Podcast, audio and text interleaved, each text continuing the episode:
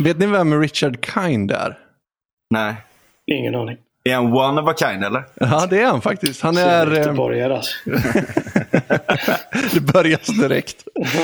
Nej, men han är en, så här, han är en skådis. Han är en jävligt känd skådis. Men han är den typ av skådis som man bara känner igen för att man har sett någonstans. Man kommer aldrig, eller man vet inte vad han heter. Eller man, man känner igen honom till ansiktet, men man känner inte igen honom till namnet. Ah, det är han. Jag googlade precis. Nu vet jag vem det är. Men i alla fall, den här Richard Kind i alla fall. Han bodde tillsammans med George Clooney för, eh, ja, när de var så här unga aspiring skådisar. Och jag tror att Clooney var en eh, jävla slacker för han har berättat att han låg bara hemma och kollade på Jeopardy hela dagarna. Mm. Och Richard Kind hade en liten katt. Har ni hört den här storyn förut? Ja, jag har, fakt- jag har faktiskt hört den. Nej, fan! Fan också. Jag vill inte säga någonting. Nej. den, är, den är jävligt rolig. Fortsätt. Ja. Richard Kind hade i alla fall en liten katt. Och eh, Richard Kind, han är väl den som är mer ambitiös av de här två medan George Clooney är lite av en slacker. Så att Richard Kind hade faktiskt ett jobb och George Clooney var arbetslös och låg hemma på soffan hela dagarna. Och eh, den här katten då, de hade själva liksom eh, catboxen, vad säger man, litterbox? Vad säger man? Ja. Kattsandlådan. Kattlåda. Kattlådan säger man. Inne på toaletten. Och varje dag när eh, Richard var på jobbet så eh, tog George för vana att städa ur den där kattlådan. Så fort det låg kattskit där så liksom plockade han upp det och spolade ner i toaletten. Och han höll på med det här i några dagar och sen en dag när Richard kom hem från jobbet så sa han till George typ så här, Fan, jag tror inte att min katt har skitit på flera dagar. Och George var så här, va? Alltså, vad säger du? ja, men nej, alltså, det är liksom, det, varje dag när jag kommit hem nu så har det varit helt tomt i kattlådan. Är det, är det du som går och tömmer eller någonting? Nej, nej, fan heller. så han var så här, fan, ja, ja det är något missgång. Ja, men vi får se vad som händer. Liksom. Så gick det några dagar till. George gjorde samma sak igen, rensade kattlådan och Richard kom hem och bara säger fan det måste vara något fel på katten, den skiter inte. Liksom. Jag måste ta den till veterinären. Så han tog katten till veterinären och fick så här laxermedel utskrivet för katten. Så katten sket ju rejält de kommande dagarna. Men George var ganska ambitiös i det här då, så han var där och plockade upp eh, bajset efter katten varje dag. Och Richard blev ju bara mer och mer frustrerad och bara så här, vad, vad fan ska jag göra liksom? Vad, vad är det som händer med min katt? Och George bara så här, fan, jag har liksom världens bästa setup här. Som jag inte ens, den, den har bara ramlat i mitt knä. Vad fan ska jag, vad, vad ska jag göra nu? Det här är ju det bästa pranket någonsin. Jag måste liksom komma på en riktigt bra punch i den här pranket som jag håller på med.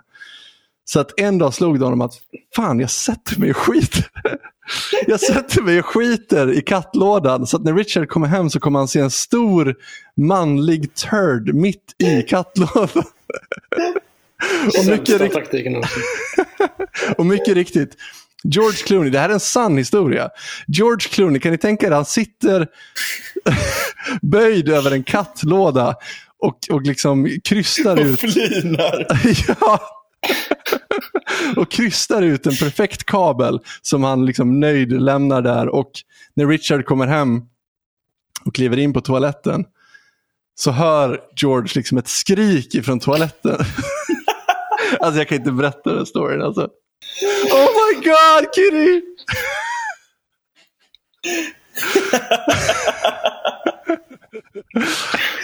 det är strålande. Ja, för fan vad dumt alltså. True story. Alltså. Det, det får man ändå ge honom. Han är guld. Jag såg honom i Oh Brother Where Art Thou härom, häromdagen. Det var därför jag kom att tänka på den. Ja. Richard Camp. Nej, eh, George Clooney. George Clooney, ja, jag menar det. Ja, precis. Och eh, den är ju baserad på Odysseen. Nu ska jag försöka göra en sån här snygg segway här. Aha. In, in till att förklara vem det är vi har med oss här idag. Men Frans, jag tycker att du tar vid här. För jag känner att jag fuckade upp det. ja, vad ska man säga? Oh brother, where art thou? Uh, den bästa inte- filmen som har gjorts tror jag. Ja, faktiskt. Ehm, Jag tänkte du skulle presentera vår gäst, inte prata om film. Ja, nej men precis. Nej, jag tänker, jag tänker vi får liksom, man kan inte bara liksom lämna den där utan liksom segwaya det på riktigt då. Ah, okay. Eh, den lånar så att säga temat från Odysseen. Han ger sig ut, han är på jakt efter sin fru. I det här fallet så är han fånge um, i, nere i södern någonstans. Liksom. Han slår sig fri och drar ut um, och bör, börjar sjunga. Liksom. Och de träffar sirener och de träffar det ena och det andra som försöker liksom döda dem. Allt möjligt. Um, och allt sånt där då. Eh, och det på något sätt visar ju liksom hur otroligt arketypiska de här historierna är. Och hur även i det här fallet och även i så många andra, de här historierna fortsätter och fortsätter, fortsätter ge oss eh, underhållning och visdom. Um, och det, om det är någon som är Hellenism Spectre så är det nog uh, vår kära gäst idag, uh, Herr Husis. Exakt. Fan vad, vad speciellt att ha dig här. Jo men precis, men eh, voice hur vill ni att jag ska... voice docs. Hur vill ni att jag ska inleda? Det är ju det som är lite grejen alltså. För att jag tror att typ 90% av de um, tillställningarna som jag har fått berätta typ vem jag är så måste jag alltid typ dra historien om Husplattornas riksförbund och liknande och bla bla bla. Mm. Men eh, jag vet inte, vill ni börja där eller vill ni att jag bara ska... Ja, vi kan, vi kan börja där. Ja, vi måste ja, nästan göra det tror jag. Ja. Det är ju en så jävla oimponerande historia egentligen kring hur jag fick mitt Twitter-konto överhuvudtaget. Men eh, det var nämligen så att för länge sedan innan jag skapade först då Husplattornas riksförbund men sen eh, Herr Husis. Då hade jag bara ett vanligt Twitterkonto med mitt riktiga namn och ja, riktiga bild och allt där. Problemet blir ju att har man någon gång blivit retweetad av Hanif Bali, vilket jag blev på mitt riktiga Twitterkonto. Ja. Då blir du blockad utav 90% utav eh, vänstern mer eller mindre. Jag hamnade på någon blocklista så jag blev blockad utav alltså, the usual suspects. Och jag tyckte det var så mm. jävla segt. Jag kunde inte se de här tweetsen som folk höll på att retweeta hela tiden. För jag var blockad överallt. Så jag bara, fan jag måste skapa ett alt-konto så att jag kan se vad fan de här människorna tweetar om. Liksom. Ja. Eh, så då fixade jag ett allt och då bara hade jag ingen aning om vad fan jag skulle kalla det. Så det första som kom upp skall, i min skalle var bara Husplattornas riksförbund. Eh, så jag reggade det. Och sen så eh, följde jag typ de som jag följde från min vanliga eh, Twitterkonto. Um, och sen så började Hanif Azizi, om ni vet vem det är. Mm. Folk kanske vet vem det är. Ja, ja, absolut. Vän till, vän till podden. Mm. Uh, han började följa mig som först. Han var den första personen som började följa mig. Så då printade jag bara, tog en print på att han följde, följde mig och skrev bara um, typ Hanif Azizi är vår första följare, bla bla bla. Någonting. Och då retweetar han det, mitt svar när jag gör det. Mm. Eh, och när han gör det, då börjar Hanif Bali retweeta. Eh, och Sofie Lövenmark börjar retweeta. Per Lindgren börjar retweeta. Eh, och ja, typ alla de här personerna börjar följa mig också. Så Sofie och Hanif och eh, Marcus Allard och Per Lindgren och alla de här börjar följa mig mer eller mindre. Och jag gör samma sak på alla de här personerna som börjar, som börjar följa mig. Så jag eh, printscreenar och lägger upp liksom, välkommen bla bla bla. Aha, eh, okej. Okay. typ, Ja, ja. Så på typ 10 minuter så hade jag fått 2000 följare. Typ. Det var det sjukaste jag varit, ja, ja, det var det sjukaste jag varit med om. Sjukaste jag varit med om i hela mitt liv. Men, men kan det vara så att de trodde att det var Hanif Azizi som var Husplattornas riksförbund? Alltså det var ju extremt mycket spekulation kring vem som låg bakom Husplattornas riksförbund i början. Folk trodde mm. det var Mustafa Panshiri. Ja. De trodde det var Hanif Azizi. De trodde det var typ alla från Sista Måltiden-gänget. Ja, exakt. Jag har också trott att det var... ja, alltså, jag har spekulerat i det här så in i helvete. För jag vet ju fortfarande inte vem du är eller vad du heter på riktigt. Men jag har, alltså, jag har varit helt inne på att det var, har varit Mustafa Panshiri tidigare. Ja, men eh, jag hör ju att det inte är samma röst nu i alla fall. Nej, nej exakt. nej men um, i alla fall. Och sen så um, gjorde jag samma procedur på alla som typ började följa mig. Så helt plötsligt så stod jag där med typ en publik på typ 2, 3, 4 tusen bara på en dag. Mm. Jag bara, genialt. jag, och jag tänkte så bara, vad fan, jag ville bara skapa ett alt-konto för att se vad fan vänstern skrev. Liksom. Vad, fan, vad ska jag göra med, med den här jävla publiken? Liksom? Mm. Um, så jag tänkte, äh, jag får väl skitposta lite. Liksom jag skitpostade ju på, min, jag skitpostade på mig innan på min, alltså på min riktiga eh, Twitterkonto tidigare också. Mm. Men alltså inte i närheten på den spridningen jag fick med Husplattornas riksförbund. Uh, så jag tänkte, vad fan, jag, jag, jag skitpostar lite. Och uh, min första, kanske största virala mem som fick liksom över 2000 likes eller över 3000, jag vet inte, den gick loss i alla fall. Det var, jag gjorde en sån här Chad, The Chad uh, husplatte versus The Virgin kaosplatte. Mm. Uh, och efter den så bara exploderade. Alltså jag vet inte, jag tror jag fick 10 000 followers på typ uh, ett halvår bara. Men och när, när var det här? Det här, jag tror jag skapade den för jag tror jag skapade mitt konto för typ två år sedan eller någonting. Jag vet inte exakt. Mm. Okej. Något sånt. Eh, det står ju, men, men, problemet lite med den, jag tror, att det, jag tror det är två år sedan. Mm. Men eh, ah, sen blev det så, alltså jag tyckte det blev så jävla LARP till slut och hela tiden låtsas som att man var ett jävla riksförbund. och det, det bara, vet, jag, bara, jag, jag pallar inte med det här längre. Nu, nu får jag ändra så att det är väldigt tydligt att det bara är en person liksom, bakom det.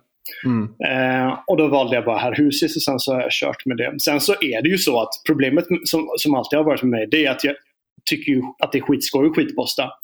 Mm. Eh, och eh, det har absolut sin, sin plats i liksom, den, politiska, den politiska kampen och diskursen. Men Mm. det måste finnas någonting mer under det och det är därför jag försökt eh, skriva lite mer typ, utförligt vad jag faktiskt tycker rent politiskt och inte det här bara att Alltså vem som helst kan slamdanka på Anders Lindberg. Det är inte speciellt, speciellt svårt egentligen. Nej. Eh, framförallt inte, och det här är typ en så här obekväm sanning, men, men framförallt om du har eh, invandrarbakgrund, vilket jag kanske inte har så. Det bara min farsa som är från, från Grekland. Mm. Men eh, framförallt om du har ett namn som inte är traditionellt svenskt så har du extremt enkelt att få en publik.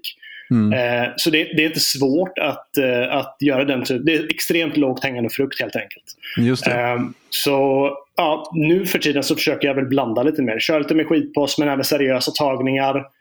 Eh, och sen bara, så, eftersom att jag älskar eh, eh, grekisk kultur, eh, framförallt från eh, antikens Grekland, antikens Rom, så försöker Mm. jag bara blanda roliga tagningar därifrån. Eh, och bara så. Men, men det har varit en jävla resa hittills i alla fall. Ja, och nu, verkligen alltså.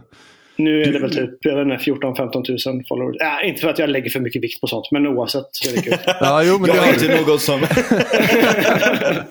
det är 14 455, men vem räknar liksom? Skitsamma. Ja, precis. Jag brukar inte sitta och kolla i vattendraget. Liksom. Men, eh, Exakt. eh, Ja, men det stämmer som du säger. Oktober 2020 startades eh, det här kontot. Ja, precis. precis. Och det har varit du en kometkarriär.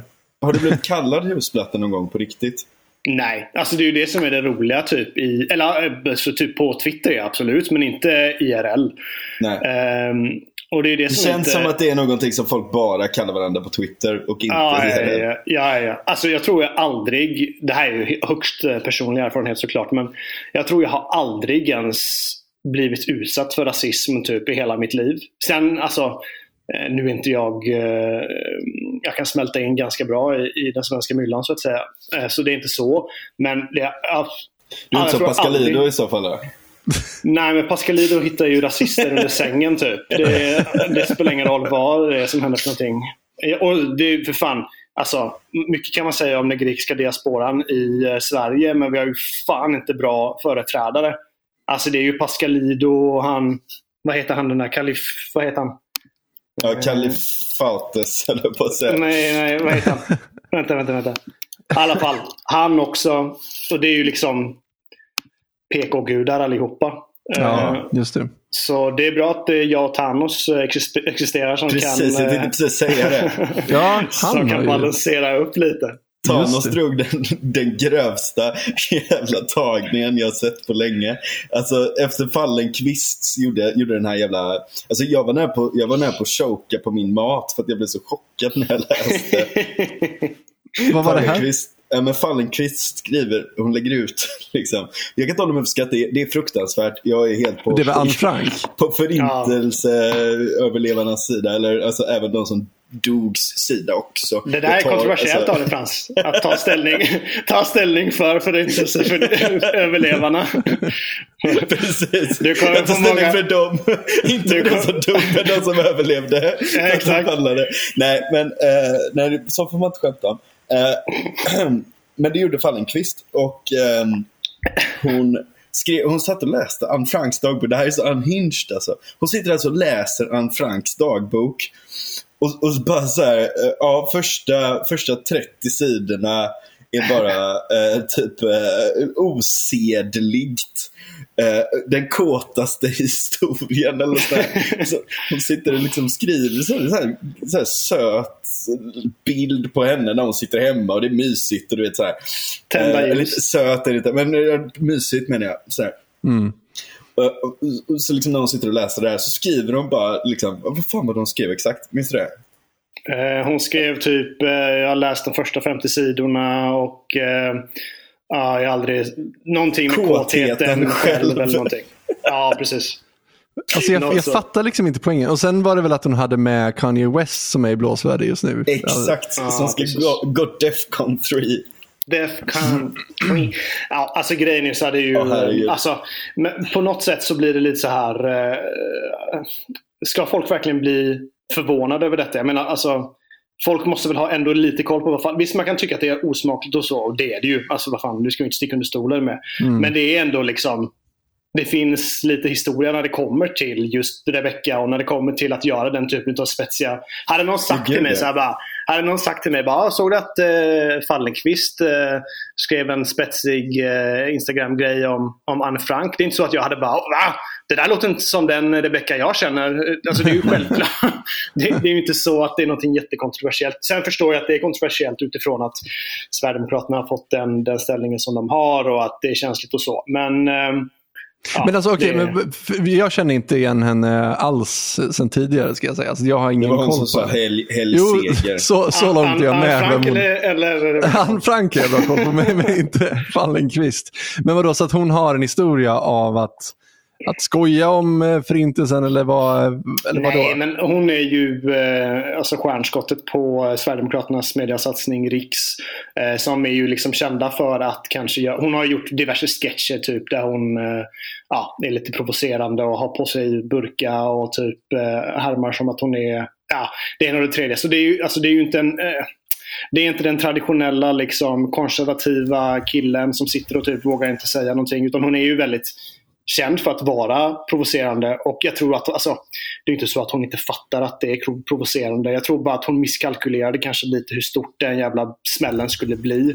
Mm. Eh, det är ju väldigt liksom, strategiskt gjort egentligen. Det jag tror Ja. knappt, som sagt, jag tror knappast att det är så att hon satt och bara, nej men jag hade ingen aning om att detta skulle bli kontroversiellt. Utan det är ju en, eh, det är en strategi från, från deras sida. lite over, Overton window-strategi liksom. Ja, nej men exakt. Och ehm, eh, Många har ju egentligen påpekat det också. Att ehm, det är ju en viss typ av strategi att kanske nudga samtalet lite kring Overton Ja.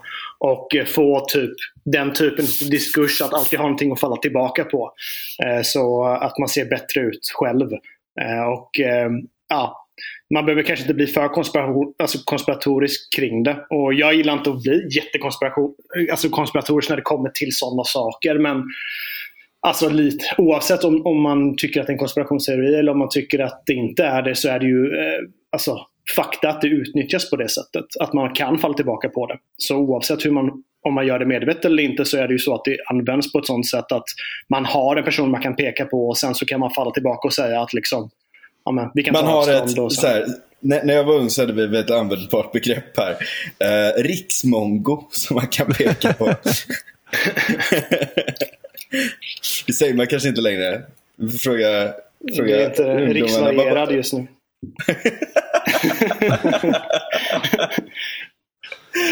Ja, men Thanos kom ju med liksom den här tesen då. Liksom, eh, får se vad han skrev här nu då. Han Alltså skriver på, på ett som- sätt. Hon har gått sätt. lös på blattar i evigheter i en dålig recension på en... Eller vet du, hon har gått lös på blattar i evigheter, en dålig recension på en kosherbok och du är gone. Don't, hashtag don't fuck with Jews. Det, måste man säga. Det var ju vågat av honom att... Alltså det är det ju, men på ett Han sätt... gick på, Defcon 3. Ja men exakt. Men på ett sätt har han ju sant. Alltså det är det ju sant. Det är ju inte så att... eh, Ja, men det är ju det som gör det roligt. Det är ju faktiskt det är ju sant. Ja, ja. Nej, men precis. Så, eh, ja. Man kan ju skämta om det och så. Men, men grejen är ju att det är ju absolut så. Alltså Fallenkvist har ju ehm, ja, gjort provocerande uttalanden och liknande och så kring, kring saker tidigare som inte har varit eh, om judar. Men ja, det är ju så det är egentligen. Alltså, man behöver ju inte, alltså, som sagt, det här är inte någon så här, eh, eh å, åsikt som hålls utav mig och eh, allt högen typ. Utan det är ju fakta att eh, om det är så att du väljer att kritisera till exempel judar eller liknande eh, och med rätta nu, ska en brasklapp här när det kommer till det här. Så visst, självklart så finns det eh, anledningar till det. Men ja, det är ju absolut så att, att konsekvenserna kan bli väldigt förödande. Eh, vilket som, så, som sagt det ska vara om det är så att du har sagt någonting som är avskyvärt såklart. Mm. Nej men verkligen. Men där är en sån sak också att så här, jag, menar, jag, jag känner till och med judar som kan vara bra på att både dra judeskämt och kritisera Jo, en del grejer och sådär också. Liksom. Men, men det är en sak att göra det liksom lite i, i, i skämt med, eh, med the boys. Liksom. Men det är en sak att kanske göra som hon gör. Mm. Ja, alltså det går ju inte att ta bort när det kommer till kontext och sånt till de här sakerna. Det, det är självklart så att det, det spelar skitstor roll. Eh, så, ja. Tror ni Ja, Kent sen- Ekeroth blev kränkt, kränkt av det här? Nej, Är han jude? Ja, det är han. Jaså? Visste ni inte det? Va? Ingen aning. Det hade jag ingen aning om. Får jag lära er något nytt här? ja, ja. Nej, men, Jag, men som jag har sagt, fått det är jävla mycket kontext. skit. Det är Vad nog det jag har fått mest skit för av alla mina memes jag har gjort. Nej förresten, nej jag skojar, det är faktiskt inte det. Det är två grejer som jag har fått jävligt mycket skit för. Eh, Ja. Det första, men, men, och en av dem var att jag, jag gjorde, det var så här, tryckfrihetens dag, typ firade 200 år. Så la jag upp så här, eh, en bild på en tjej som målar naglarna, typ så bara removes polish with chemicals No one bats an eye. Och sen en bild på Hitler då. Removes polish with chem- chemicals. Everyone loses their shit. och jag tänkte så här, okej men nu är det tryckfrihetens dag. Nu lägger vi upp någonting provocerande. Men jävlar vad hus i helvete det tog. Vänta nu, vänta nu, vänta nu. Det här känner jag igen. Var det här under din tid i SUF? Ja, exakt. Ja, just det. Det här blev eh, ett jävla liv. Ja. Nej, så att, men, men det är liksom, eh, det, det, det är ju liksom jävligt, det finns ju liksom någon poäng i det där att, att liksom, det, det blir liksom högre tongångar så fort man kritiserar eh, eller, eller skämtar om någon som, som är jude. Och det blir liksom det värsta Fast tror jag för i deras är- situation. Grejen är att så här, alltså, Ja. om, man, om man känner människor rätt så blir det ju roligare att göra det ofta. I så Ja, fall precis. också. Liksom. Ja, men det där är, det där är så jävla tramsigt. För det är ju sällan, nu är det ju vissa judar som har tagit väldigt illa vid sig. Men jag upplever Ja, att det, det här of, var ju ofta extremt är... osmakligt. Ja, ja, ja, ja, visst. Självklart. Vi självklart. måste lägga in brasklapparna här nu. Ja, annars, ja. Kommer, annars kommer Expo gå in och bara typ klippa halva den här podden och sen så är det fucking slut. Exakt, verkligen. verkligen. Men också, också, jag tror att det är också det att hon är ett barn. Liksom. Alltså att, att, att tillskriva kåthet till ett litet barn Ja, som hon är vet rädd vad hon för gör. sitt liv. Alltså det, det är ju liksom, det är ju så jävla många lager av vidrigt. Liksom. Ja. Alltså, Jag skrattar grejen är inte ju åt så här det. också. Jag ska, nej, ska. Grejen är ju också så här att eh, jag tror att det även är kalkylerat från hennes sida eftersom att det är ju så att eh, det förekommer ju sexuella eh, referenser i Anne Franks dagbok där hon skriver väldigt liksom, utförligt kring hur hon utforskar sin kropp och eh, hon har någon typ hel eh, utläggning kring där hon förklarar hur hon har eh, lagt märke till det ena och det tredje och det fjärde när hon kommit in i, i puberteten. Eh, och detta var ju även segment som eh, filtrerades ut och redigerades ut eh, när man först publicerade boken för att man tyckte att det var osmakligt att, eh, att, ha, att ta med det. Eh, I de nyare eh, versionerna som har släppts av boken så, så står det ju det här med och de här passagerna där hon förklarar om eh, den sexuella biten finns med. Men jag tror också att det var strategiskt från Falkvist att, att göra just det skämtet eftersom att om det skulle bli eh, eh, alltså pushback på det så kan en, det finns ju typ, det är bara att gå in på The Guardian typ och du kommer hitta artiklar som förklarar om varför det är okej okay att de skriver om sin sexualitet, varför det är helt lugnt att skriva om sin sexualitet i relation till Anne Frank. Då. Så då skulle mm. hon alltid kunna ha den liksom tillbaka. Bara, men vadå? Eh, man har ju diskuterat om hur, hur, viktigt det är att Anne Frank pratar om sexualitet och liknande hur länge som helst. Där har du källorna från The Guardian och alla de här olika eh, vänstertidningarna som också har snackat om det. Så jag tror det är mer kalkylerat än det, än att man bara liksom trodde att man skulle kunna göra en halvrolig poäng på det. För att, eh, mm. alltså, mycket kan man säga om Falkvist, men jag tror inte att hon är... Eller jag vet inte, jag känner inte personen. Men jag tror att uh, det finns en anledning till varför man valde just det skämtet ändå i det. För att jo. det finns en historia kring det bakom sig. Mm. Just det. Har ni men... läst Anne Franks dagbok? Nej, jag har inte gjort det. Um, men nu vill jag ju... Nej, jag ska bara. Ja, nu blev han sugen. Om du uppger, om du uppger Fallenkvist 15 i kassan så får du 15 procent. Precis. Det blir lite så här Johan Persson-fråga liksom. Ja, exakt. Nej, jag har inte läst uh, Höllebeck, men... Uh, Just det. Det är roliga, dock på tal om det. Jag, hade ju inte, jag gjorde ju en tweet om det ju. Typ mm. att... Uh, Ja, om vänstern tror att eh, den gemene svenska väljaren bryr sig om några obskyra franska författare så borde de tänka om igen. Typ. Det är inte det som är det viktigaste utan det är ja, en typ, den typen av tweet. Mm. Eh, och den fick också ganska stor spridning men vissa blev ju sjukt kränkta och bara vadå obskyr fransk eh, skribent? Vad snackar Han är ju jävligt stor. Ja, och jag ska ju vara helt ärlig att jag inte hade någon aning om det. Men sen så äh, läste jag... Jag läste lite. Var det? Jag läste, jag läste, vänta, jag har den här. Uh, hans första bok, vad fan heter den? Um, uh, vänta, jag ska hämta den. Ja, ja alltså den här... Element, elementpartiklarna. Nu för fan. Ja. Element, elementpartiklarna. Och jag tyckte det var skitnice. Och sen så började jag läsa med om honom och bara shit, han är ju fan skitintressant kritik kring typ dekadens och det moderna samhället och allt där. Eh, så ja, nu så går jag runt och självklart säger att jag har läst eh, Hullebeck hela tiden men... Eh... Mm. Han, han, skrev väl den här, var det inte han som skrev den här också grejen om när Frankrike är helt islamiserat? Ja, precis, precis. Just det. Mm. jag måste fråga. Läst, men... Det är lite roligt då att liksom han blir någon form av ikon av liksom högkultur då. Ja, ja. Men han är, eh, alltså som sagt, eh, det är, är intressant. Grym, men... Ja, ja, han är grym. Och det är intressant att han är faktiskt ändå så pass, kanske inte så superhyllad, men jag känner ju vänsterpersoner som, som tycker om honom också. Eh, mm. Trots att ja, de tycker liksom helt enkelt bara att han har en skön stil att skriva på, att han skriver bra böcker. Och, och um, ja, om jag ska ärlig så tycker jag fan, ja, det är nice också. Han är duktig. Mm. Mm. Hur, eh, alltså på tal om böcker och allt sånt där då, liksom, eh, mm. och, och bildning. Hur kom du in på hellenismen? Ja, just det.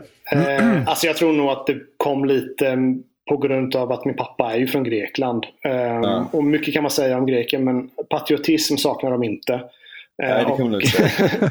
de saknar inte heller självsäkerhet. Eh, självsäkerhet men, men också eh, en enorm stolthet över eh, antiken och eh, vilja att faktiskt eh, föra över den informationen. I alla fall så var det i eh, min släkt till en viss del när det kom till det. kanske inte så mycket från min pappa, men från andra i, i min släkt. och jag tror att jag bara helt enkelt, alltså jag tycker svensk historia är intressant också men det är inte på samma nivå som, som antiken. Nej, eh, det kan man väl inte säga. och eh, när, man väl började, alltså när jag väl började läsa om det så tycker jag typ så att jag har alltid, alltid sagt att det är helt sjukt att folk, alltså nu är jag en, en Game of Thrones-fan och så och tycker det är skitintressant också men antikens historia är Game of Thrones på steroider i många fall. Det är bara inga drakar och sådana här grejer.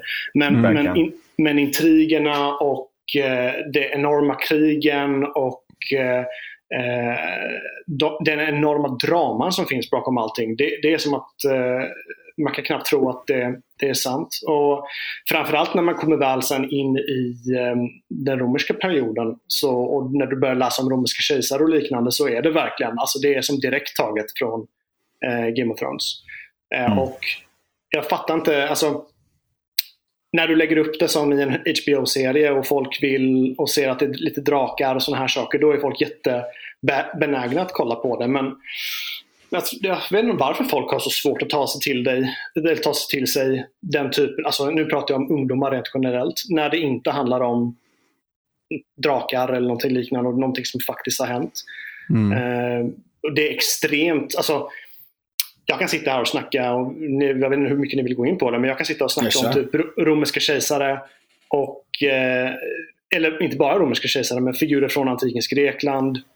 Eh, Alkibiades till exempel som är antagligen helt, jag tycker det är helt sjukt att typ inte varenda liten kille eller eh, tjej för den delen också vet vem Berätta. den personen är. Jag har Så- ingen aning. Du har ingen aning om vem Alkibiades är? Alltså, Ja, säkert om du berättar, men jag är sämst på namn.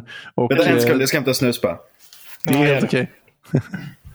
Nej, men eh, du är nog inte den enda. Jag tror inte det är många som vet vem eh, Alkibiades är. Han har fått ett litet uppsving i högerkretsar för eh, BAP, om du vet om det är, Bronze Age Pervert.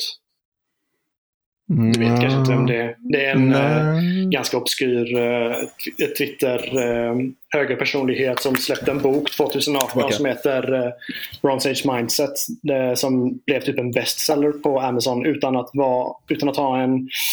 Han är ju anonym ju, så han har skrivit den helt anonymt. Så han har ingen liksom eh, Inget förlag, ingenting, utan bara släppte en bok på Amazon och den blev en bästsäljare som är ganska kontroversiell. Men eh, ja, han skriver lite om Alkibiades i alla fall i Bronze Age Ingen, ingen aning om vem det är.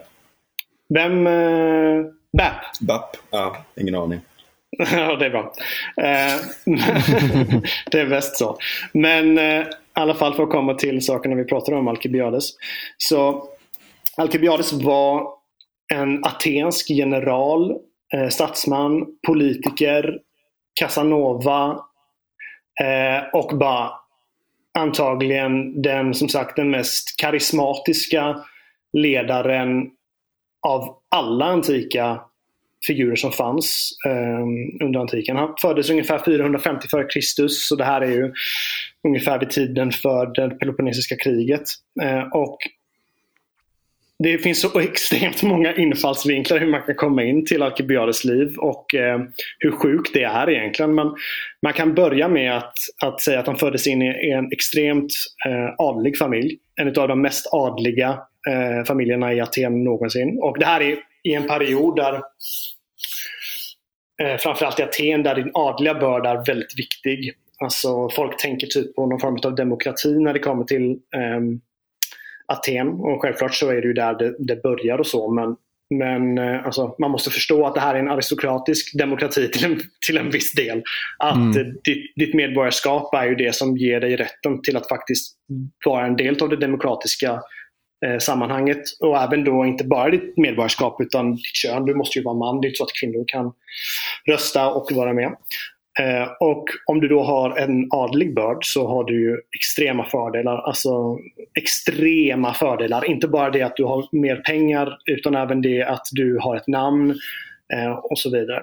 Men han börjar i alla fall sin, sin eh, karriär som ehm, soldat. Alltså i, i ehm, Aten så måste du vara en soldat. Det är, om du är medborgare så är det liksom direkt anknutet till, ditt, till även din skyldighet att ställa upp om, om ditt land går ut i krig.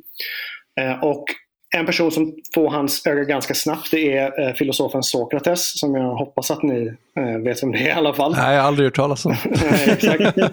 Jag vet inte vem det är. Han är lite mer känd i alla fall.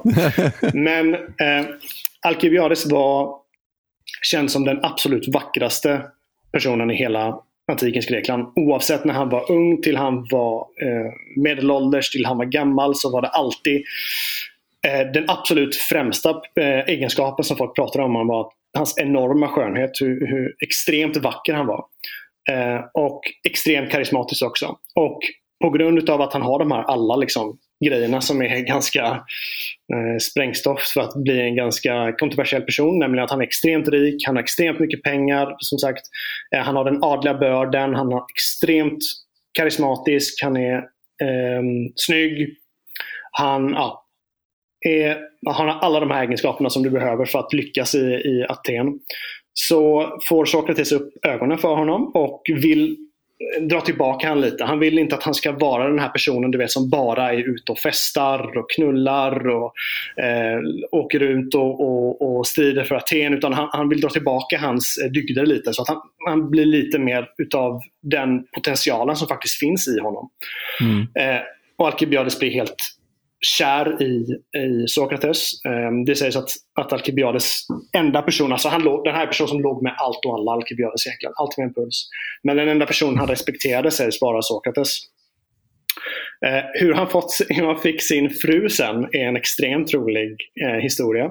Han, eh, han är ute och går med sina polare ute i Aten. Och som sagt, det här är en snubbe som ehm, älskar att Eh, festa. Han är extremt kontroversiell så han gör saker som ingen någonsin hade kunnat tro att han skulle kunna göra. Um, och Det här är ju en segway in till hur han får sin fru. Då. Så när han är ute och går på stan med sina vänner så um, ser han den rikaste mannen i, um, i uh, Aten. Det här är också en person som är extremt inflytelserik. Så, alltså, han är extremt respekterad. Jag vet inte om man skulle kunna ha någon typ modern version egentligen till det. Bara tänk dig en person i Sverige som är extremt respekterad. Eh, alla älskar honom. Det, är typ så det närmsta vi kommer är typ eh, Andreas Norlén, talman eller någonting. Men tänk dig han på typ steroider verkligen. Alltså, folk har enorm respekt för den här personen. Mm. Eh, Alkibiades så bara, eh, säger till sina polare bara, vet ni vad? Jag slår vad om att jag kan gå fram och slå han i ansiktet och inget kommer hända. Och de bara, vad fan snackar du om? Du är dum i huvudet. Det här är liksom det här är den kändaste och mest respekterade personen. Självklart kommer det bli konsekvenser. Det fattar du väl själv Alkibiades? Han bara, äh, jag tror det, ingenting kommer hända. Så han går fram och den här personen, eh, han är flint så han har inget hår. Så Alkibiades går fram till honom och bara slår till honom allt vad han kan eh, på hans flint. Alltså det bara det ekade upp till ah ja, det ekade upp till Akropolis eller något. Mm. Så mycket som det ekade. Eh, och alla är ju helt chock chockade såklart. För att det här är ju som sagt den mest respekterade personen i hela Aten. Liksom. Vad fan håller han på med? Mm. Han är full, det blir kalabalik, han drar hem. Eh, vaknar upp dagen efter liksom, med värsta baksmällan och bara Vad fan gjorde jag igår egentligen? Och får det informerat till sig liksom, att du slog den mest respekterade medborgaren på huvudet och alla såg det. Liksom. Eh, och han bara, vad fan ska jag göra nu? Så han går till den här personens, eh, till den här personens hus. Och han är eh, Han har bara på sig liksom en sån här, vad heter det? Eh, shrine. Det är bara en grej som man har över kroppen. Liksom. Man har ingenting under. Mm. Tänker typ eh, pyjamas nästan. Mm. Um, så han kommer dit, han knackar på dörren. Eh, och eh, hans eh, betjänter då säger till honom, vad fan gör du här? Du kan inte vara här. Du kommer, du kommer bli dödad när han ser dig. Du, du, gå hem liksom. Men Alkibiades är, är envis och börjar knacka ändå. Så kommer han ut till slut. Och Alkibiades drar av sig alla sina kläder. Så han står helt naken framför den här personen. Då. Och säger liksom Förlåt mig, gör vad du vill med mig jag, jag har skämt ut mig så mycket så att du liksom piskar mig, gör vad du vill. Och då ska han ha blivit så i extas liksom när han, så, när han ser den här jävla specimen, den här perfekta jävla personen i Alcibiades. Ja. Att, han, att han genast bara släpper allt som han har sagt. All, alla grudges som han har, allting som, alla grubb som han har mot honom. Och erbjuder hans dotter i giftermål istället. Based. Ja. Jävlar. Så, så får han sin fru. Och mm. sen, sen, efter det så eh, Alcibiades är lite utav en, eh, inte kanske krigshetsare, men han, han älskar krig i form av att han eh, vill se Aten expandera. Och hans främsta konkurrent är en person som heter Nikias. Och Nikias är mycket mer utav den mer konservativa eh, personen. Han är mycket så här bara att äh, fan, vi måste fokusera på det vi har här och vi ska inte hålla på med massa ändlösa krig och eh, vi måste tänka på Aten och, och så vidare. Men Alkibiades vill ha vill expandera atenska eh, riket. Så han vill sätta igång en expedition till Sicilien. Eh, och Nikias bara säger till det atenska folket bara det har aldrig, aldrig funkat. Vi behöver, alltså, vi behöver tusentals med soldater och vi behöver den här liksom, flottan för att fixa det här. Det hade varit helt omöjligt. Alkibiades bara säger det bara, ah nice. Nu har jag ett argument till varför vi behöver fler soldater och fler eh, flotta. För mm. Nikia säger själv att vi behöver det för att vi måste göra den här grejen. Så han börjar argumentera för det. Till slut får de fram en lösning eh, och eh, Alkibiades får delat generalskap för den här expeditionen till Sicilien med Nikias. Så Nikias vill inte ens åka dit, men han blir delgeneral ändå. Eh, och på vägen till Sicilien så sägs det, det här är eh, antagligen inte så att det har hänt, men runt om i Grekland, framförallt i Aten och alla de här stadsstaterna, så finns något som kallas för Hermes-statyer. Det är en staty på Hermes som en typ ett block och sen så har han en enorm fallos. Vet ni vad det är för mm. någonting? Ja. den är enorm verkligen. Ja. Eh, och, och, de här användes överallt i eh, antikens Grekland för att typ markera gränser, för att eh, typ visa vägen. Så den har ju redan, en, ja, ja, den har ju redan en enorm fallos. Som ja. fallosen pekar i den riktningen den ska gå. det, det är helt sjukt. Det. Ni, kan, ni, ni, kan googla och se hur de ser ut för det är helt sjukt. Men i alla fall. Och när eh, en dag eller en kväll så har alla fallosar, om man säger så, blivit avhuggna på de här statyerna i Aten. Och det här är ju extremt, alltså snacka om religiöst självmord. Att man måste förstå också att atenarna är extremt religiösa. De gör ingenting om de inte har korrekt omen och allt det här. Så det här är ju ett extremt dåligt omen. Att alla fallosar har blivit, liksom, inte halshuggna, men på viss del kanske halshuggna. Men avhuggna i alla fall. Mm. Eh, och han blir anklagad för förräderi mer eller mindre, eller impiety eller någonting liknande utav den slagen. Men han är ju på Sicilien nu. Jag kollar på dem nu. Fan vad dumma de är. Ja, det är helt sjukt. Det.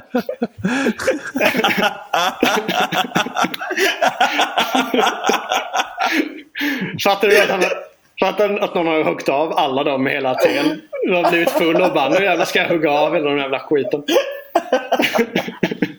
Alltså jag älskar att någon har gjort de här. Ah, ja. Sjukt.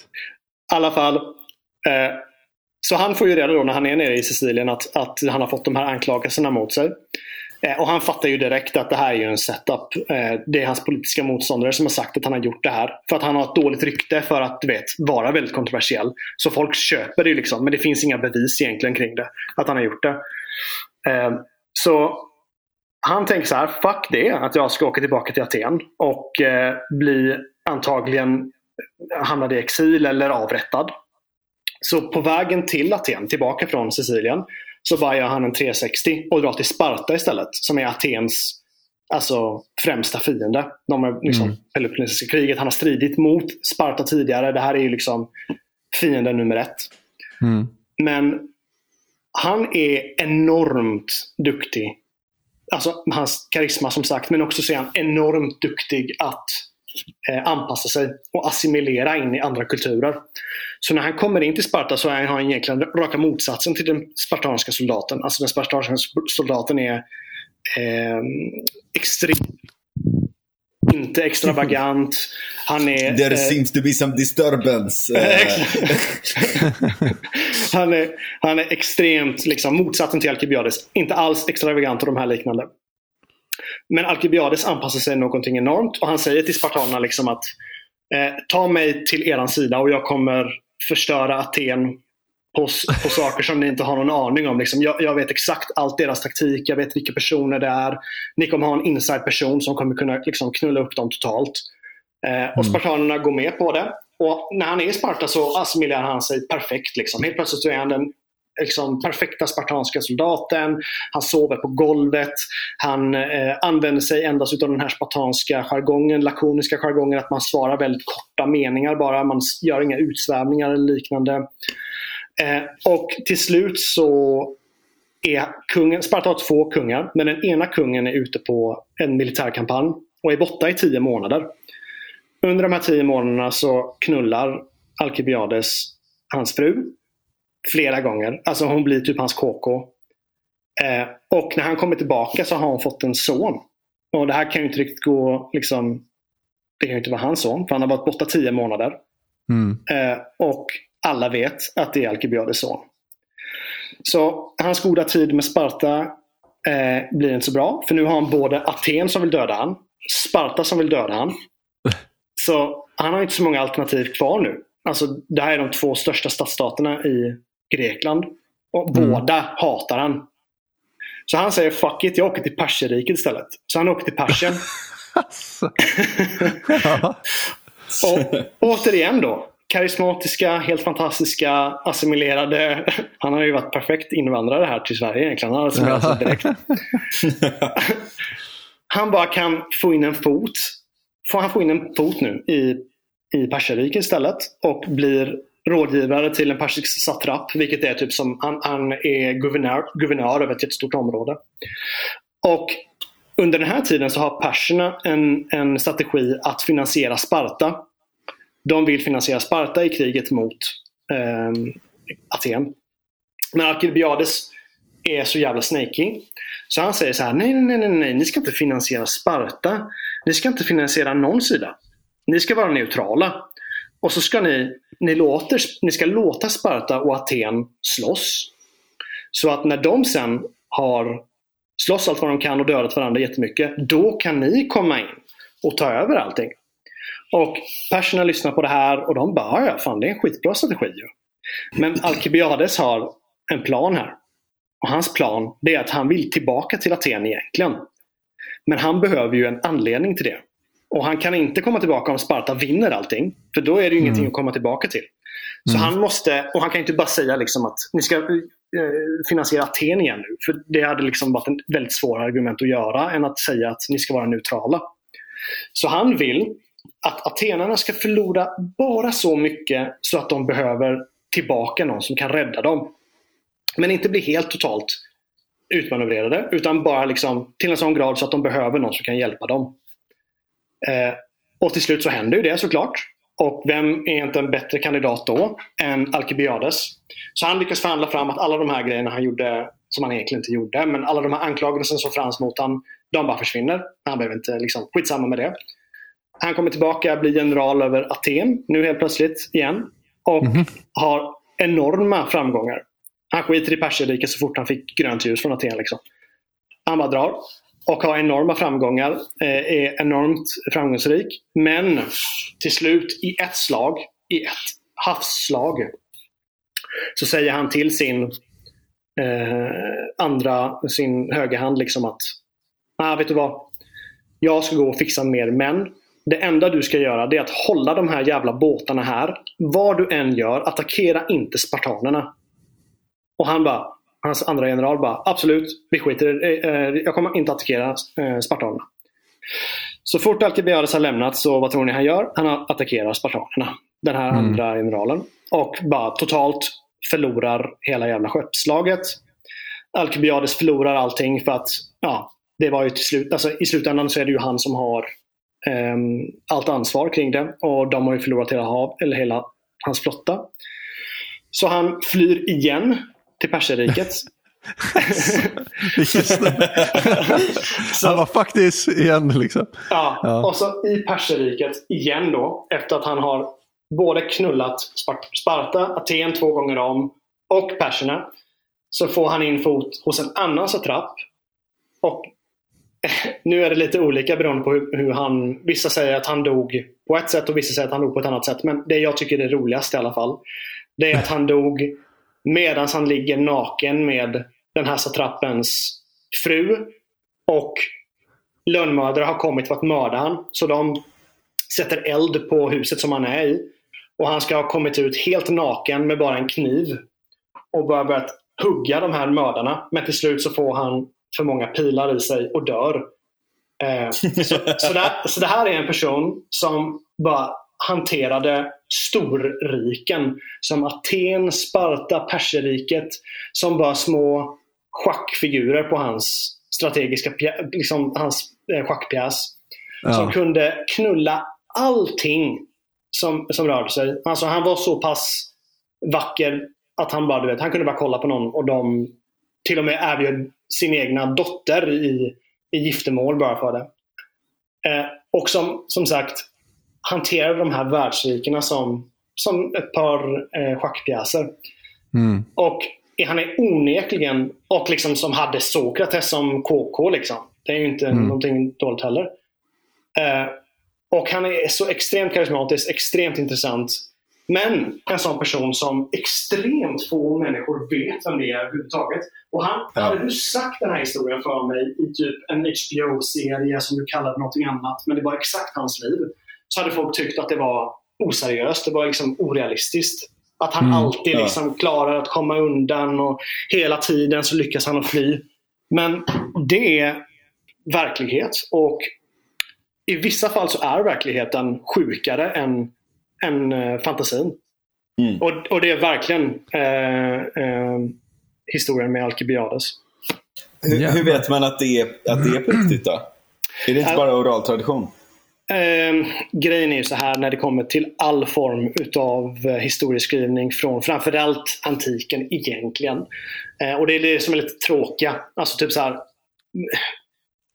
källorna som vi har är ofta skrivna utav människor som levde flera hundratals år efter. Jag har mer eller mindre fått eh, den mesta utav den informationen som jag har utgått ifrån det är från eh, Plutarchos och hans parallella liv. Och han levde liksom, han föddes 46 efter Kristus och som sagt eh, det är liksom mer än 500 år efter Mm. eh, Alkibiades levde. Sen så är det många historiker som säger liksom att ja, men Plutarchos kanske använde källor som var mer samtida, och, alltså från den tiden, men vi har bara inte de källorna och så. Eh, men i mycket av det så alltså, får man ta det kanske med en nypa salt. Men, men det är det källmaterialet vi har liksom, och då får man utgå Mm. ifrån det. Ja. Just ja, men det är en jävligt bra story. Jävlar. det- Alltså. Jävligt bra story.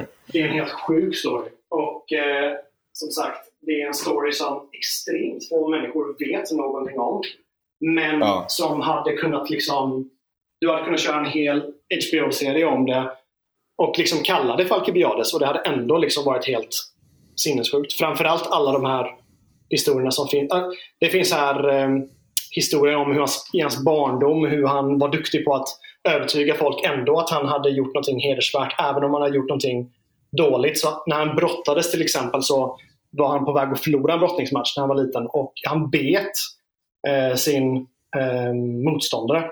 Och då ska ha motståndaren ha sagt liksom att du biter som en kvinna, Alkibiades. Och då sa han nej, jag biter som, en, som ett lejon. Och då ska alla ha bara åh, det är sant, han biter som ett lejon. Så det, det är alltså, ja, som sagt, sen får man ju se hur mycket liksom, mm, som är sant och inte sant. Men Plutarchos i alla fall Plutarchos är sjukt duktig på att skriva om de här. Han har ju skrivit de här som sagt parallella liven där han skrivit både om Julius. Han, han sätter upp en, gre, en, en person från antikens Grekland med en person från antikens Rom.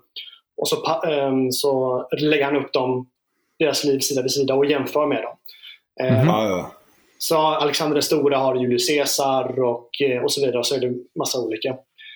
Och det är, Okej. sjukt, det är sjukt intressant sättet han, han eh, skriver på. Det är inte liksom...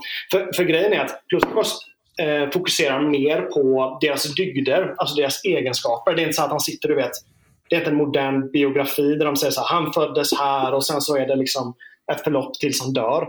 Utan det är mer en historia där han berättar hur den här personen var och vad han hade för egenskaper. Och för, för syftet med det, det är att du som person ska kunna lära dig någonting utav de här stora männen från antiken. Mm. Eh, och den typen Precis. utav, den typen utav, ehm, ehm, den typen utav lär, alltså att man ska lära sig på det sättet. Ja. Exakt, historieberättande. Och eh, det har varit extremt inflytelserikt. Framförallt på personer som till exempel Napoleon och Napoleons eh, generation. För att Napoleon, när Napoleon gick på militärhögskolan i Brienne till exempel. Så lärde de inte ut militärtaktik, typ hur man eh, ska... Alltså det som lärs ut på, på moderna militära ehm, eh, skolor. Där man lär ut militärtaktik och liknande. Utan man lärde ut främst, och det här var det man la mest vikt på. Det var hur en god ledare ska vara. Och då var Plutarchos eh, parallella liv typ som deras bibel. Så Mm. när de sen gick ut i krig och eh, eh, Eh, skulle faktiskt praktisera det som, som står i Plutarkos så hade de liksom alla de här, hans generation, Napoleons generation, gick ut och ville vara liksom eh, Alexander den store eller Julius Caesar eller eh, alla de här personerna. Så det har varit, alltså den typen av historiebeskrivning har varit extremt inflytanderik och framförallt på Napoleon. Och jag tror att, om jag ska vara helt ärlig, så är det en enormt stor anledning till varför Napoleon kunde vara så framgångsrik som han var. För att han köpte och svalde helt det här uh, The Great Man of Action narrativet nämligen. Att, det, mm. att vissa generationer har personer som verkligen kan, som är utvalda utav ödet att bli någonting större. Eh, och det säger han ju själv också. typ. Eh, efter stormningen av Lodi till exempel så säger Napoleon till hans eh, Dukant som är personlig sekreterare som heter Marmont, säger han till honom att ödet eh, har valt ut mig och att ödet nu är min älskarinna. Eh, så han trodde ju på det. Och det, ja. det, gav han att, det gav han den egenskapen som hans motståndare inte hade. Och eh, tro är någonting extremt starkt. Framförallt om du verkligen tror på det. Inte bara med en LARP liksom. Utan du tror ja, på det till 100%. Ja, precis. Amor fati liksom. Exakt. Så det är mm. sjukt intressant. Ja, jävlar. Åh oh, jävlar. ja men det där är, det, det, är så jävla intressant. Just, alltså även om man tar till exempel stoikerna eller eh, senare då Aurelius eller mm. eh, Alltså även, jag gillar liksom eh, epikurierna också. Jag tycker att det finns mm. mycket bra poänger där också. Liksom, sådär. Där Men, har du en rörelse som verkligen har blivit smutskastad. Eh, alltså... Verkligen! På ett så löjligt sätt. Att de bara är hedonister. Det stämmer ja. ju inte. Nej, nej, nej. Och det är så här, typ att ja, men om du är epik epikuré så sitter du på en jävla typ madrass och käkar tårta resten av ditt liv. Att det är typ syftet med livet. Men ingenting kan ju vara mer från sanningen. Typ. Nej, nej, verkligen. Utan det handlar ju om Alltså, man kan säga en stark kärna i det handlar ju om preferentialism snarare än hedonism. Exakt. Alltså att, att liksom, eh, framförallt liksom att värna eh, starka relationer med andra personer, bygga relationer med andra personer. Ja. Eh, och att, att tillföra någonting till andra personer och sådär också. Liksom. Precis. Eh, hela den typen av eh, synsätt egentligen på livet är ju, och det har vi sett nu också egentligen, eh, extremt viktigt. Alltså kollar man på många av de anledningar till varför vi har den typen av depression bland många, många unga människor framförallt, det är ju att de inte har den här typen av gemenskap. De har inte den här typen av mess hall society där man kan komma in och alla bor under samma tak liknande eller typ den gemenskapen som fanns just i det epikurenska eh, samhällsstrukturerna där de ville att människor skulle bo tillsammans på det sättet. Sen är inte jag någon jättestort fan av det här, kommun, liksom så här kommunistiska tänket att alla ska bo under ett och samma tak. Jag, jag, är ganska privat när det kommer till det. Men däremot när det kommer till eh, att man har en umgängeskrets så är det sjukt viktigt. Eh, och det man ser nu, typ all forskning som, som visar hur, eh, hur många nära vänner som, som unga killar har, så är typ en enorm andel, andel som säger att de antingen inte har någon väldigt nära vän eller kanske bara en eller två. Eh, och det tror jag nog är en jättestor anledning till varför vi har så många unga män som är deprimerade eller tar självmord och liknande. För att man har inte någon, någon riktig eh, nära vän. Liksom. Mm. Verkligen, men också det här typ att kunna gå ihop eh, och liksom komma ut och göra grejer tillsammans också. Ja. Nu börjar ni låta som Alexander Bar där. Nej men verkligen, jag tycker att det finns en poäng i det. Men, och grejen är att så här, det kan vara, det, jag skulle säga att det finns två varianter av det. Det behöver inte vara att man behöver vara ute i verkliga livet heller. Liksom. Om jag får ta en anekdot från mitt eget liv. Liksom.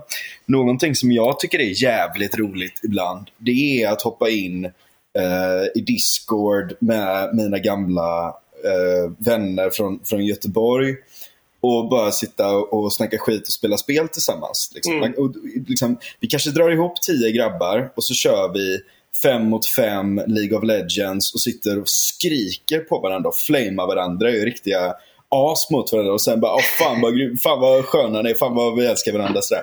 Alltså just att få, få, mm. få utlopp för de här, alltså just att, att liksom kämpa, att antingen gå ut antingen komma ut och liksom jaga i någon form av metaforisk bemärkelse. Vara Mm. ute tillsammans, leta efter roliga grejer, vara ute och dricka bärs eller diskutera stora idéer eller liksom såna här saker. Eller spel där, där man på något sätt kan simulera det här också. Mm. Eller, eller just det här att slåss med varandra eller slåss mot varandra. Och Det kan vara fotboll, det kan vara League of Legends. Men det viktigaste är att det inte blir så jävla avskalat och partikulärt som det lätt kan bli. Alltså, Ja. Ehm, att, att, att sitta bara till exempel och spela själv hela tiden. Precis. Ehm, och kanske ha några så här bekanta på internet som man snackar med lite ibland, men aldrig träffar. Så det, det känns inte riktigt på riktigt. Det är liksom väl, man, man är liksom väldigt alienerad eh, från, från det konkreta bandet eh, i vänskap och, och i interaktion. Sådär, liksom. Ja, men exakt. Ehm. för min del är det ju där verkligen alltså gymmet för mig. Jag tränar skitmycket på gym. Ehm, Du är så jävla ripped alltså. Är det, är det så?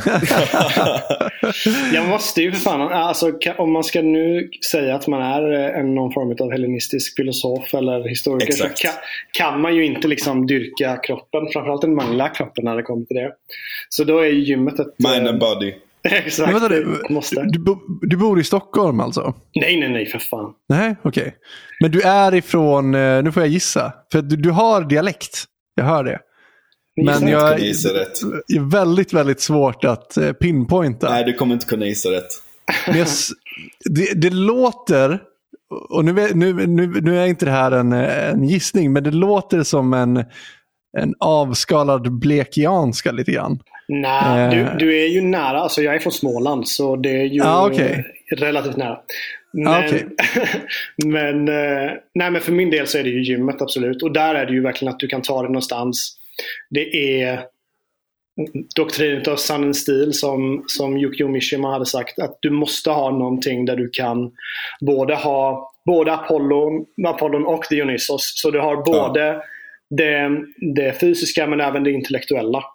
Precis. så det är skitviktigt. Och fler, fler, sen kan man liksom, för min del så, ehm, så liksom slog det igenom för mig för att jag kanske hade ett intresse kring eh, antikens Grekland och framförallt intresse kring eh, antika skulpturer och liknande. Och om du vill se ut så, då kan du sitta på, på röven. Liksom, utan du måste slita, din, slita röven av dig, bokstavligt talat, för att, Mm. för att någonting ska hända. Så ehm, för min del kanske det var så, men man behöver inte liksom argumentera. Jag säger inte att man kommer få alla unga killar att gå ut genom att snacka om Apollon Dionysos. Men man kan få det framförallt kring den här gemenskapen vi pratade om sedan tidigare. För att jag tror väldigt många unga killar saknar det. Och om du kan göra någonting med andra män i grupp så är det extremt viktigt. Och där är gymmet eh, antagligen det mest naturliga steget för en person som Mm. kanske ehm, Som inte är superextrovert. Och Exakt. som inte liksom, alltså alla de som jag pratade om innan, liksom mina gamla vänner, vi ses ju också ute. Alltså, och, och ute och liksom dricker bärs eller på raves eller vad fan det är och det andra. Eller gör andra grejer och sånt också. Så det är ju liksom att, att, att ha det där första steget, men det är för att vi har alltid varit så. Liksom. Ehm, men, men just det där första steget för många som kanske har haft någonting åt det hållet i en form av gemenskap. Och sen så börjar man plugga på universitetet eller man börjar liksom, man slutar gymnasiet, man börjar plugga på universitetet eller man eh, börjar eh, eh jobba någonstans, man kanske flyttar eller andra flyttar, saker och ting löses upp. Och, och om man inte har något sätt att liksom kurera helt enkelt eh, de vänskapsband man har kvar eller skapa nya vänskapsband. Eh, antingen för att man ställer för höga krav eller för att man inte själv presenterar en person som folk tycker är rolig att vara med. Mm. Då är ju gymmet ganska enkelt där. För att det är ganska enkla sociala spelregler. Liksom, Mm. som ändå Jo, kan exakt. generera väldigt mycket. Liksom. Men exakt. Och det är, precis som du säger, så är baren in ganska låg. Du behöver mer eller mindre, och det vet ju alla typ snubbar som har gått på gym, att du behöver mer eller mindre bara försöka ditt absolut bästa och folk kommer eh, uppskatta det. Killar kommer också uppskatta det. Och det är inte så här på någon jävla homoerotisk grej som de människorna, framförallt eh, kanske i vänsterkretsar, försöker få det till. Att ja, men så fort du eh, börjar dyrka kroppen så är du någon fascist typ som eh, utgår från någon homoerotisk eh, Ja, är vanföreställning. typ. closet, closeted homosexual fascist. Ja, exakt. Man har, eh, man har så av, omkonstruerat vad som är acceptabelt för män att göra i grupp så jävla länge. Så att man har typ reducerat till att ja, men det enda acceptabla för män att göra det är att sitta och kolla på fotboll och dricka öl och, kolla, och äta pizza. Typ. Det är vad en riktig man gör. Uh, om du ska börja nu och gå till gymmet och sånt. Det där, nu är du bara, nu är du bara bög ju. Alltså det är, så, det är sån extremt konstig typ av uh, ja. logik när det kommer till det. Så, ja, helst, helst ska man ju liksom bara sitta liksom och, och vara tyst och nicka. Ja, exakt. Förtryck, när liksom, eh, förtryckta kön eller grupper berättar om hur fruktansvärd man är. Jo, men alltså, det, det, är, det är extremt jäkla sorglig situation som, som framförallt, alltså, och, det här snackade jag om i den här lite längre tråden som jag gjorde där jag um, körde en like, en het tagning som bara ballade ur helt. Jag trodde att jag skulle ja. få... jag trodde... han, du, han du med och uppfylla alla likes? Nej, där, nej, nej för fan. Den är typ uppe på 700 likes nu. Jag, typ, jag, alltså, jag trodde på fullaste allvar att jag max skulle få kanske 60 likes eller någonting liknande. Aldrig att jag skulle få så många likes. Men, men problemet mm. tror jag nog är att folk likar för de, de gillar också vad jag skriver i tråden. Ja, så blir det liksom, ja, en jävla snöbollseffekt. Men det jag skrev i den i alla fall när det kommer till eh, att högern har gett walkover när det kommer till frågor om maskulinitet och feminitet är så jävla dåligt. För att frågorna kring vad som är maskulinitet och vad som är feminitet, vad som gör en man till en man och vad gör en kvinna till en kvinna utöver då det biologiska sexet är, är också väldigt, väldigt intressant. Och att man bara lägger upp det typ för att ah, men det där är någonting som personer på genusfakulteten kan syssla med och det är vi seriösa eh, högertyckare som bara ska snacka om skattesänkningar. Vi ska inte beblanda oss med det. Det är så jäkla fel för att då förlorar man kulturkriget eh, någonting enormt. För att du låter de här personerna som faktiskt har reell makt. De, de har hand om styrdokument, de har hand om vad som lärs ut till dina barn. De personerna får, lämnar du helt walkover kring hur de ska definiera till dina barn vad som dikterar hur man är en man eller hur man är en kvinna. Och jag fattar mm. inte hur, hur högern gång på gång när det kommer sådana här frågor bara ger walkover helt.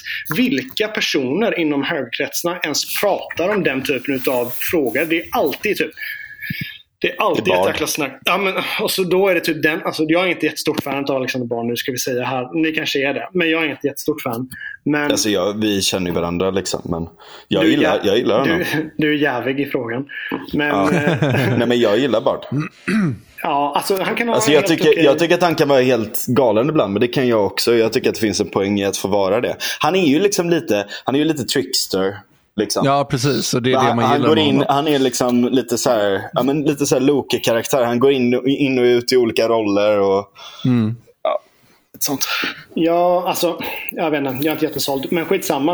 Eh, högen har inte, som sagt, någon person, alltså om vi kollar bara, kontra, kontrastera, kontrastera med vänstern till exempel i de här frågorna.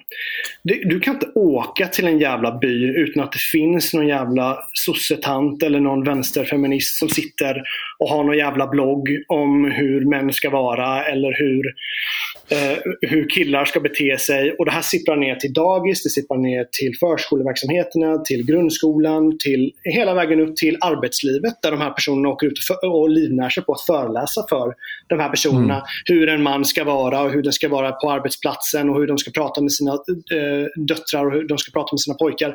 När finns det? Alltså det finns inte en, en, en manlig högerkommunikatör eller profil som, ja, som exakt. gör någonting annat. Jag, som, som har motvikt kring det.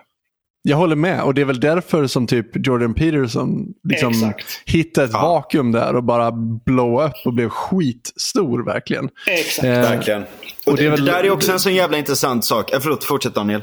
Nej, jag skulle inte säga något mer. Det var mest att jag skulle säga att det är väl han som det känns som att Bard försöker ta rygg på lite grann. Mm. Men Jordan Peterson var väl ändå först där. Ja, men ja, du ser... för, först var han ju inte, men... men nej, men, nej, men ja. störst i alla fall. Då, ja. säger så. Nej, men verkligen. Men, men det, som, det som är intressant med det där är ju liksom att de har ju liksom någon idé om the blank slate. Alltså ja. det vill säga att eh, alla, alltså att det bara är strukturer som påverkar oss. Det är en väldigt, väldigt religiös idé. Och Man får inte glömma det, att liksom, var kommer socialismen och marxismen från? Det är ju liksom en offshoot från kristna sekter. Alltså un under liksom eller efter reformationen, eh, men under reformationen och sånt också. Då började det poppa upp lite olika sekter här och där. Bla, bla, bla. Alltså inte sekt i som att liksom, och nu ska vi alla ta livet av oss för att det kommer en komet. Liksom. Utan, utan så olika grupperingar och sånt där. Och så börjar man ju liksom, man börjar läsa och tolka Bibeln själv delvis och lite såna här eh, saker. Och då börjar man även se att liksom, nej men eh, det här är ju liksom eh det är ju skrivet av några andra, bla, bla, bla, bla. vi kanske ska fundera över de här sakerna själv. Det utvecklas till olika, ja, det ut, utvecklas till eh, socialism och marxism sen helt enkelt. Då, liksom.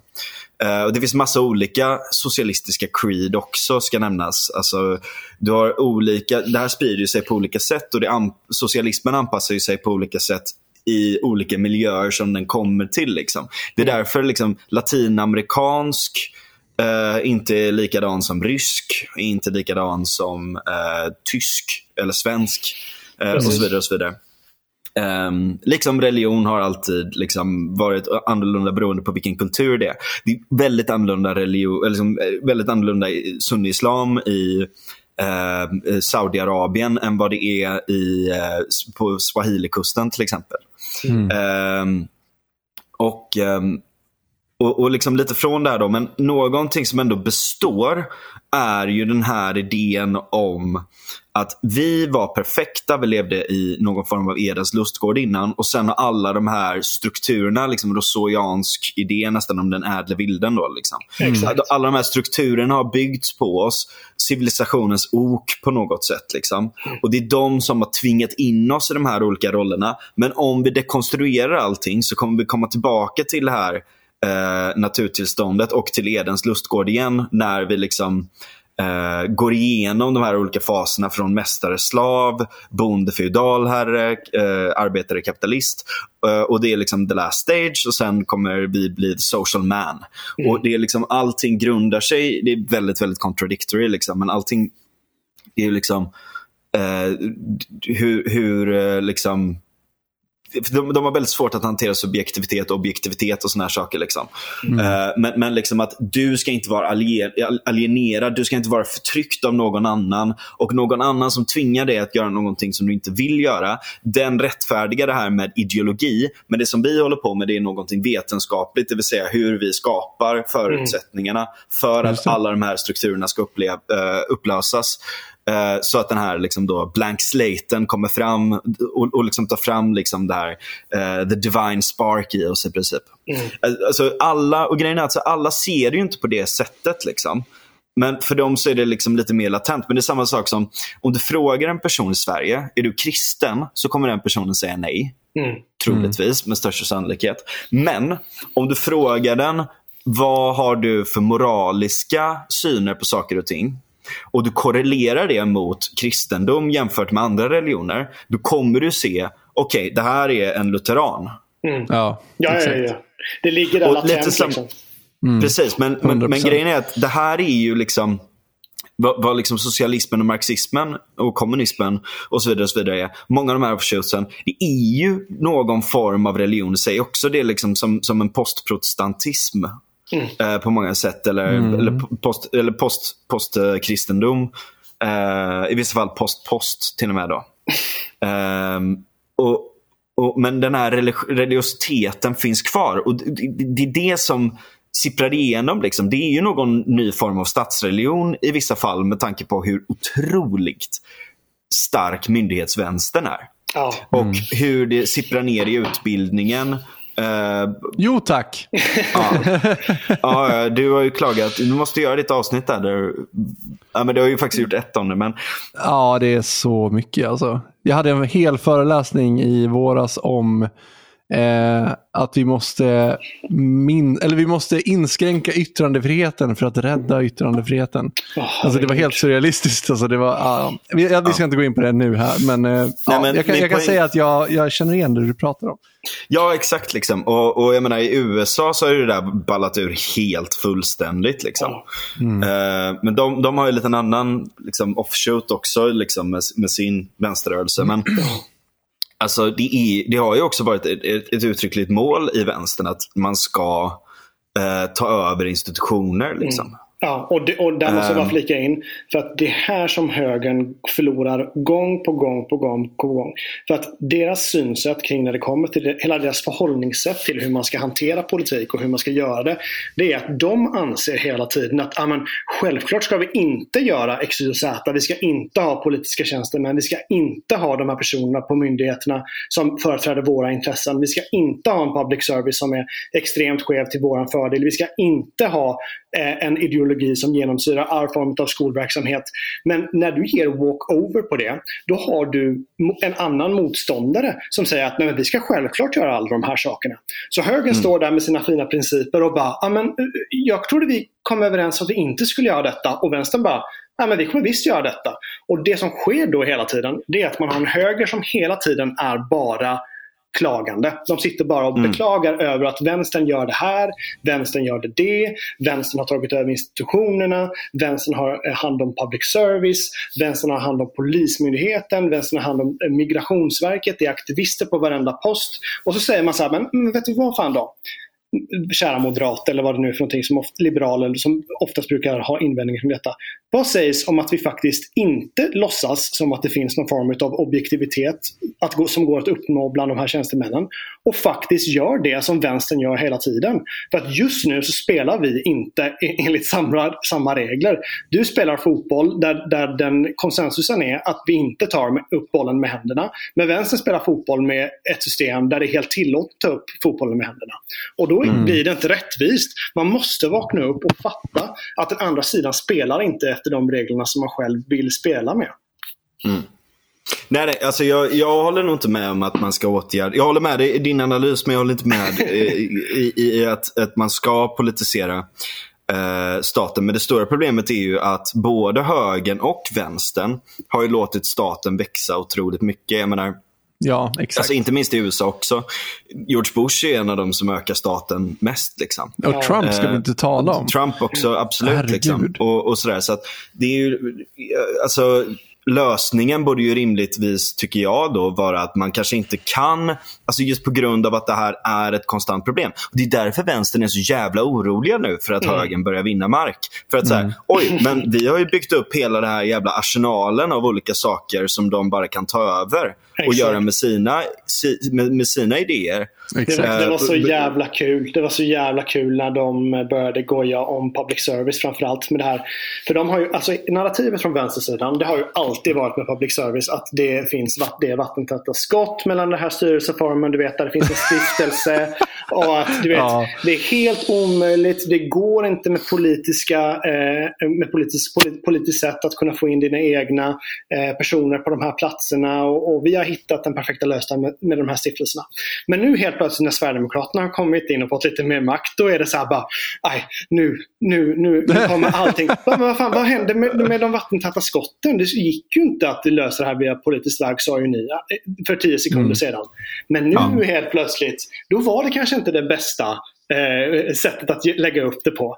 Det, det, det, var Det är så sak jävla genomskinligt. åt. Ja, ja, Också som du anmärkte där häromdagen, det här, alltså det här jävla gojandet om att demokratin, alltså eh, liksom, nu ska demokratin försvinna och allt sånt där. Och Arnstad går, han går i Defcon 3.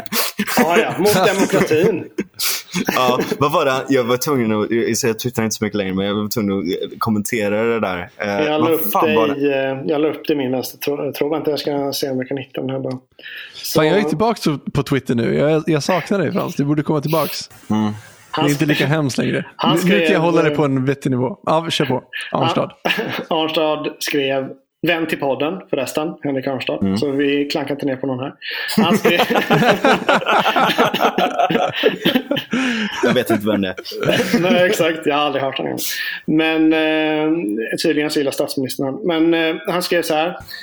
Jag blev just in intervjuad av en fransk journalist och berättade om osäkerheten som Sverige upplever just idag. Är Sverige en demokrati? Frågetecken.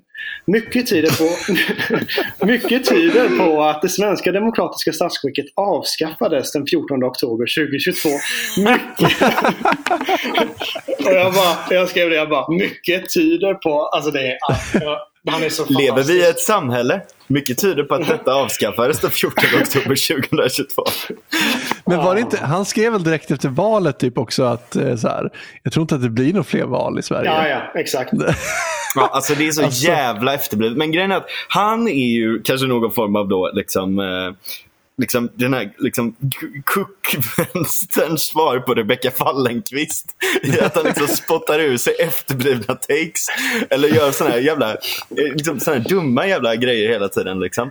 Men äh, grejen är ju det att det, det verkar ju vara liksom en ganska så att säga äh, för, vanligt förekommande eh, i vänstern. Jag var tvungen att kolla in lite och du har den vän stora vänsterkåp-tråden. ja, eh, exakt.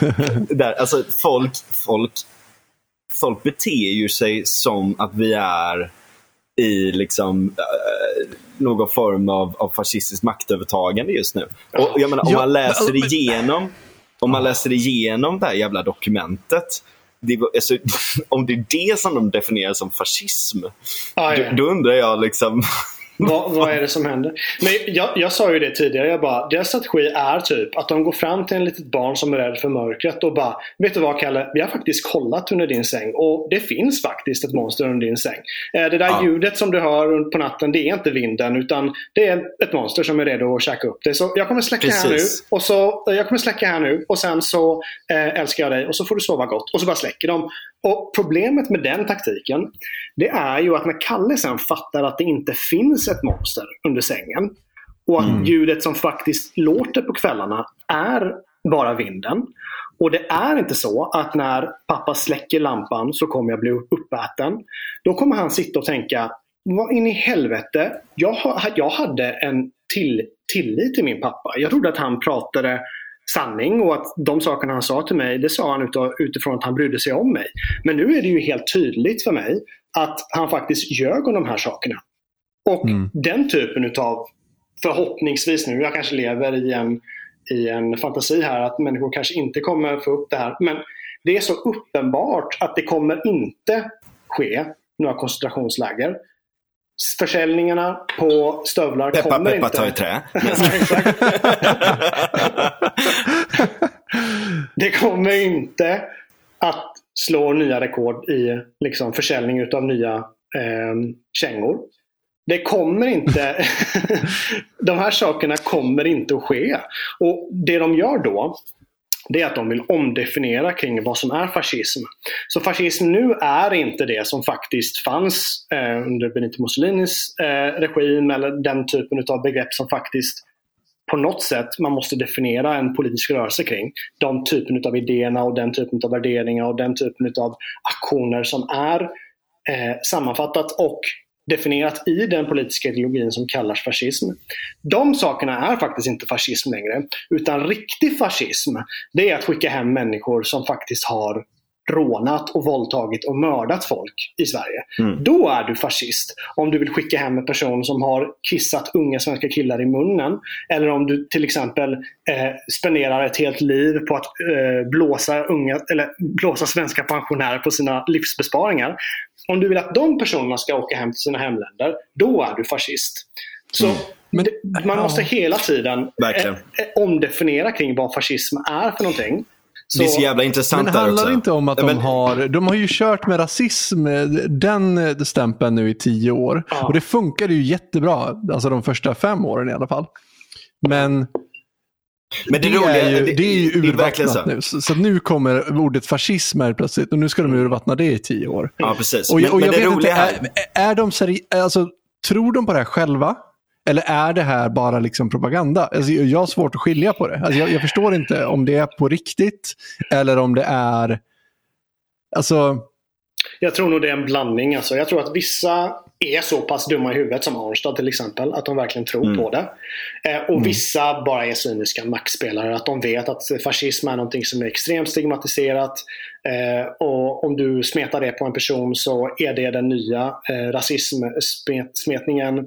Rasism har förlorat, precis som du säger, lite av sin punching power. Det är inte, alltså, eftersom att man har sagt nu till Kalle så många gånger att det finns en, ett monster under sängen, fast man har använt utav rasism istället för det, så har det tappat sin sting lite och man måste hitta något nytt, fräscht, härligt, exotiskt begrepp.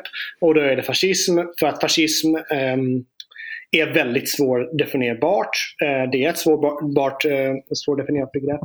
Eh, Om du säger till exempel att, men vad menar du med fascism? Det här är ju inte någonting som, som liknar till exempel Benito Mussolini. Eller kan du hänvisa ur eh, La Dottorina Fascista, alltså typ fascistdoktrinet kring vad det här står någonstans, så kan alltid folk säga bara nej men du förstår inte. Jag pratar inte om fascism med stort F, utan jag pratar om fascism med litet f. Och det här är en, eh, eh, bara synonymer för auktoritära rörelser och det här ser vi bland höger... Bla, bla, bla. Och så börjar de tjafsa om någonting helt annat som faktiskt inte är fascism. Men det roliga också, vad är fascism? Jo, men det är att man begränsar yttrandefriheten.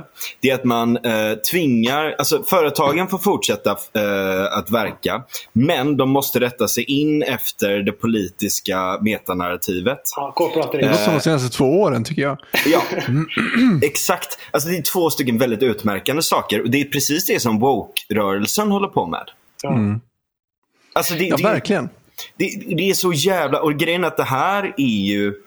kan man också återgå till då att de har ju den här idén. Antingen så kommer det bli kommunism eh, eller socialism, bla bla bla bla bla. Eller så kommer det bli fascism. De har ju den här idén. liksom. Så de räds ju inte till att använda de här fula medlen för att de är ju helt besatta av, alltså det är ju liksom djävulen och det är liksom himlen och helvetet för dem. Liksom. Ja. Alltså, jag, jag, jag tror verkligen jag tror att det finns en poäng i det här. Liksom, vi kan inte tro att, att, att, att liksom det här handlar om någonting logiskt för de här människorna. Det, är, det fungerar på samma sätt som en religion. Ja, precis. De har bytt Och, och när, ut... när de eh, pratar om... När, precis, när de, de har bytt ut begreppen som du säger. Mm. Och grejen är ju så här också. Alltså jag förstår vad du försöker säga Frans. Sen är jag lite allergisk mat, bara till det här typ eh, vänstern är de riktiga fascisterna argumentet. Men alltså... Nej, nej, nej, men jag, jag, bara- jag, alltså det är bara rent sakligt just de två sakerna. Jag, jag tycker Ja. att det finns riktiga fascister också. Och, och jag skulle inte vilja ha nödvändigtvis dem i makt. Eh, eller socialisterna i makt. Jag skulle gärna vilja typ, be left the fuck alone och ge upp en liten bit för att andra ska, andra ska få det bättre. Absolut, det är helt fine. Liksom. Någon form av liksom, middle of the road, eh, eh, du vet, anti-extremistan. Liksom. Bara så här, liksom så här, eh, politiken ska vara bara, liksom, det ska ha en funk funktionell sak. Och sen så kan vi ta ut alla de här tribalistiska urgesarna på andra sätt. Liksom. Ja. I, I olika projekt, i kultur. Alltså, låt, låt oss ha ett kulturkrig, men blanda inte in politiken i det. Det är lite som att vi separerade kyrka från stat. Liksom. Eh, att, att liksom så här, men det, det, det är vad jag tycker. Liksom. Men Ja. Alltså, det, jag, det är jag, någonting... Jag har, fortsätt. eh, nej men jag har sympati för, för den typen av synsätt. Och jag skulle väl säga att till en början utav eh, min politiska liksom, sökning så var jag väl lite mer åt det typ liberalkonservativa hållet eller någonting liknande. Men problematiken, det är lite utav det som jag nämnde tidigare. Det är att vi har en sida som säger att politik ska inte spela så stor roll i våra liv. Eh, jag vill bara bli left the fuck alone. Eh, och så har du en annan sida som säger nej, nej, nej, nej. politik ska spela extremt stor roll i våra Ja, liv. nej men exakt. Från vänstersidan och säger så här. Det kommer vara, allting ska genomsyras genom det politiska. Och om du inte gör det, om du inte vill det, då är du en fascist, säger de. Så det som händer där, det är att vi har en planhalva som säger att Nej, men jag, vill inte, jag vill inte ge staten mer makt. Och en annan som säger att Nej, men vi ska ge staten väldigt mycket mer makt. Och tyvärr så är det så att man i slutändan handlar... Försvann jag nu? Ja, ta det från början. Det är, det är lite störningar här. Vi vänder. Det kanske är någon som håller på och Ja, shit. Annika försöker Strandhäll. mixtra. Annika Strandhäll sitter där.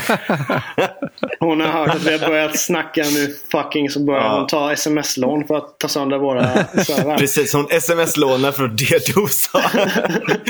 Precis. Nej, men, nej, men summa summarum, det är helt enkelt att ehm, eh, liberalkonservativa eller personer bara som vill att staten ska vara väldigt mycket mindre förlorar väldigt, väldigt ofta på grund av att den andra sidan vill att staten ska ha mer makt och att det, allting ska handla om politik och att staten ska finnas överallt. Eh, Mm. Och det är tråkigt tycker jag. Eh, Alltså, självklart är det så. Men på något sätt måste man förhålla sig Nej, till men hur du, du situationen har ser en ut. poäng där. Alltså om det är en, en part som är passiv och den andra parten är aktiv, liksom, Exakt. då är det klart att den aktiva parten kommer att vinna. Liksom. Eh, Exakt.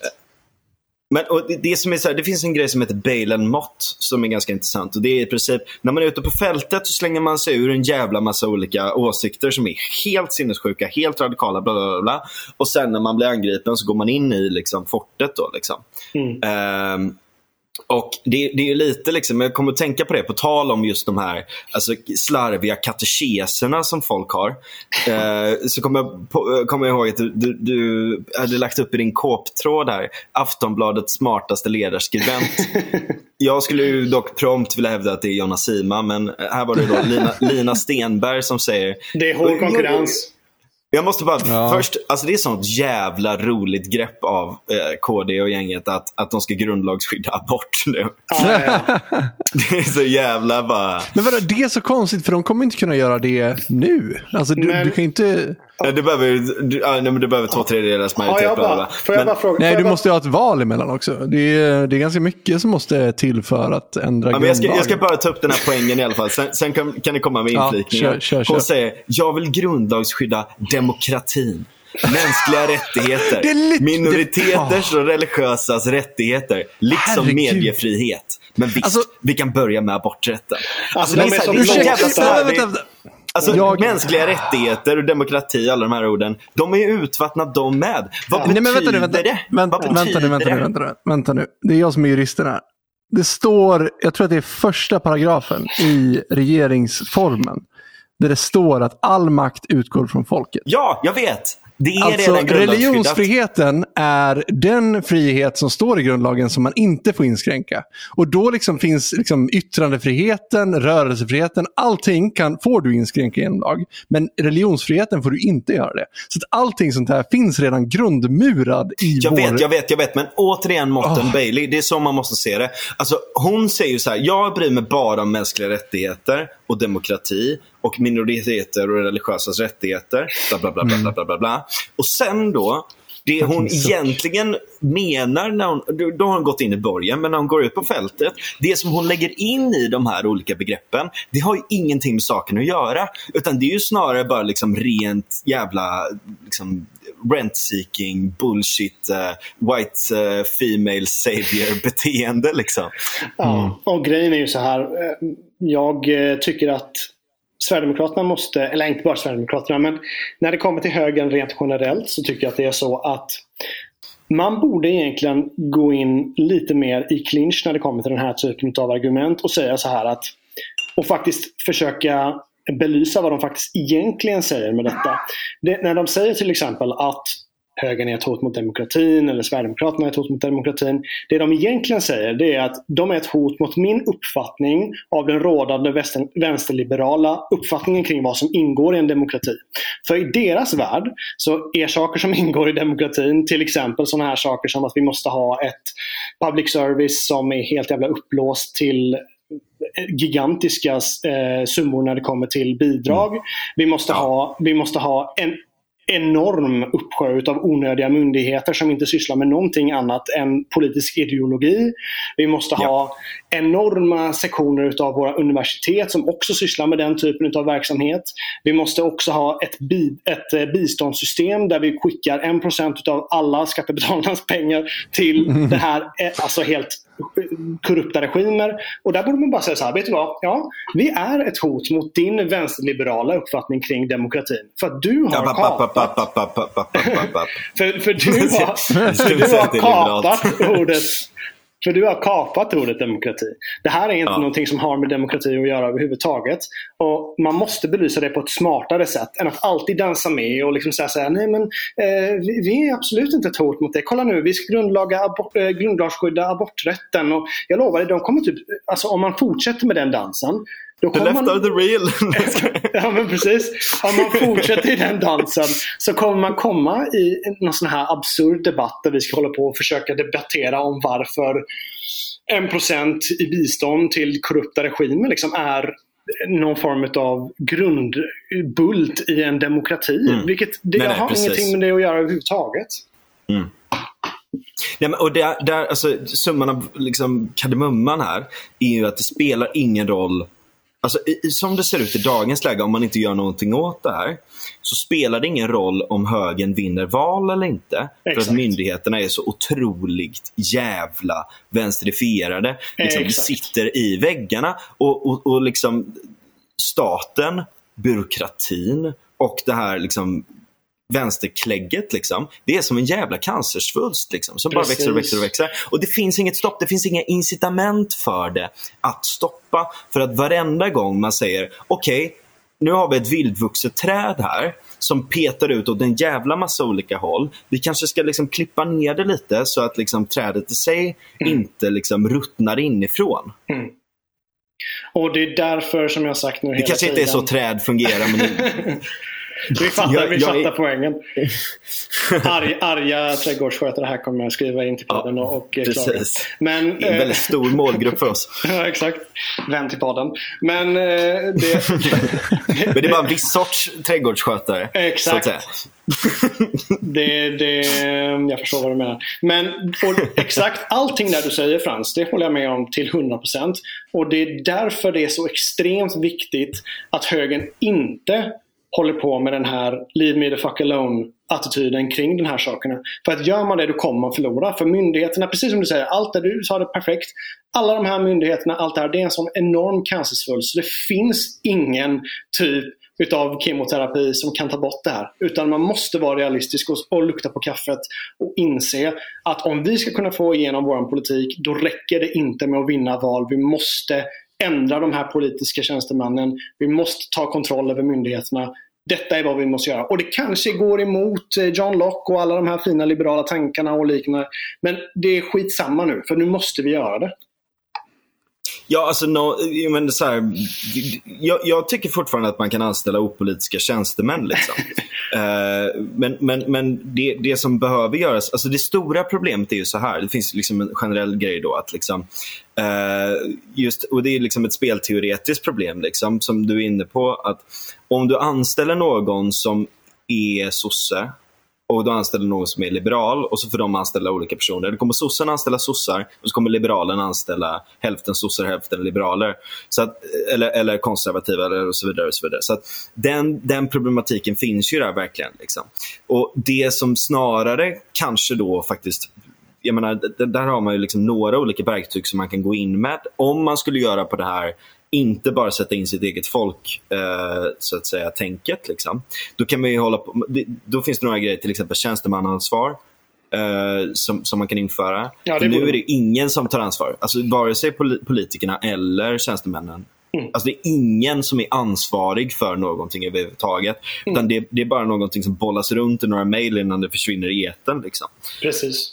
Så att, och man kan alltid skylla ifrån sig. Så att, den biten är ju ett jävla stort problem och det öppnar också upp för, de är såna jävla bullshit artists, de här jävla idioterna. Så de, det blir ju alltid såhär, nej men vi har bara anställt, eh, eller så här, vi, vi, tog in eh, det här, eller vi har gjort det här projektet, men det var liksom bla bla bla bla bla och ja men har du sett det här? Och sen så här. Ja.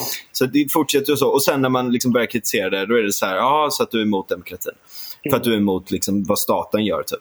Eh, alltså mm. det, det, är liksom det är ju inte det, utan det, är liksom, det handlar ju om att, att, att liksom staten har blivit kapad. Väldigt stora delar av akademin har blivit kapad av eh, liksom den här jävla liksom, religiösa idiotin. Liksom. Mm. Och jag håller med till 100% och där måste man då, som jag sagt nu, förstå det och utgå ifrån sina politiska ja, system kring det. Kanske. För att Alltså, du, du har en poäng. och du vet, jag, jag förstår absolut liberaler eller liknande som inte tycker på det sättet. Men man måste på något sätt förstå det. Och det viktigaste jag tror nu här när det kommer till om man ska driva, bedriva någon form av politik överhuvudtaget. Det är att man måste på något sätt ta tillvara på den enorma faktiskt potentialen som finns bland framförallt för vi blev som ni alla vet, enormt bombarderade med det här narrativet kring generation Greta och att framtiden tillhör de unga för att de är så enormt progressiva och liknande. Men det vi faktiskt fick nu fram, framfört till oss, det är ju att det är raka motsatsen snarare. Att, ja. eh, den, att ungdomen, Jag tror att din metafor där är helt korrekt. Ja, att, att unga till en väldigt stor del är mycket mer höger än vad man trodde. Och vill man behålla de här personerna. Att de inte ska, ska sväva iväg till vänsterrörelser eller liknande. Så måste man ha en vision som man ska presentera. Och jag, jag, jag ser inte, det här är, mycket kan man säga om Sverigedemokraterna, men de har väl i alla fall någon form av vision. Men vad är visionen för Moderaterna, Liberalerna, Kristdemokraterna? Vad, vad är det för typ av samhälle? Alltså man kan säga det här om vänstern också till en viss del. För de, jag tycker de har ett helt visionslöst perspektiv också när det kommer till det. Men vad är det för, efter vi har betalat in alla de här miljoner och miljarderna i skattepengar, efter att vi har haft alla de här typen av valen, efter att vi har haft alla de här olika debatterna, föreläsningarna, eh, dokumentärerna, SVT-programmen, vad är visionen som vi ska ha i slutändan? För om ni kan presentera någon form av vision. Jag har en väldigt tydlig vision kring hur jag vill att Sverige ska vara. Men den visionen ser jag inte presenterad av något parti eh, överhuvudtaget. Ja. Eh, och Vad är din vision? Jag tror att alla politiska rörelser som lanseras i vår moderna tid kan inte existera, kan inte finnas utan att ta i beaktande den rådande situationen vi har nu. Det är faktiskt mitt främsta, min främsta kritik till eh, så kallade reaktionära eller liknande. Det är att man tror att man, om man bara gör två eller tre olika saker så kommer allting lugna sig och allting kommer bli fint. Problemet där det är att man måste hitta en lösning framåt där vi har en, som sagt, en enormt stor ungdom, eh, andel av ungdomar som faktiskt tycker att traditioner är viktigt, gemenskap är viktigt, gemensamma värderingar är viktigt, att man är född i landet är viktigt, att man har eh, gemensamma myter, eh, hjälteskapelser och, och förebilder är viktigt, att man har delade minnen är viktigt, att man har någonting att se fram emot ett, en nation som är större bara än det individualistiska, det internationalistiska och det multikulturella.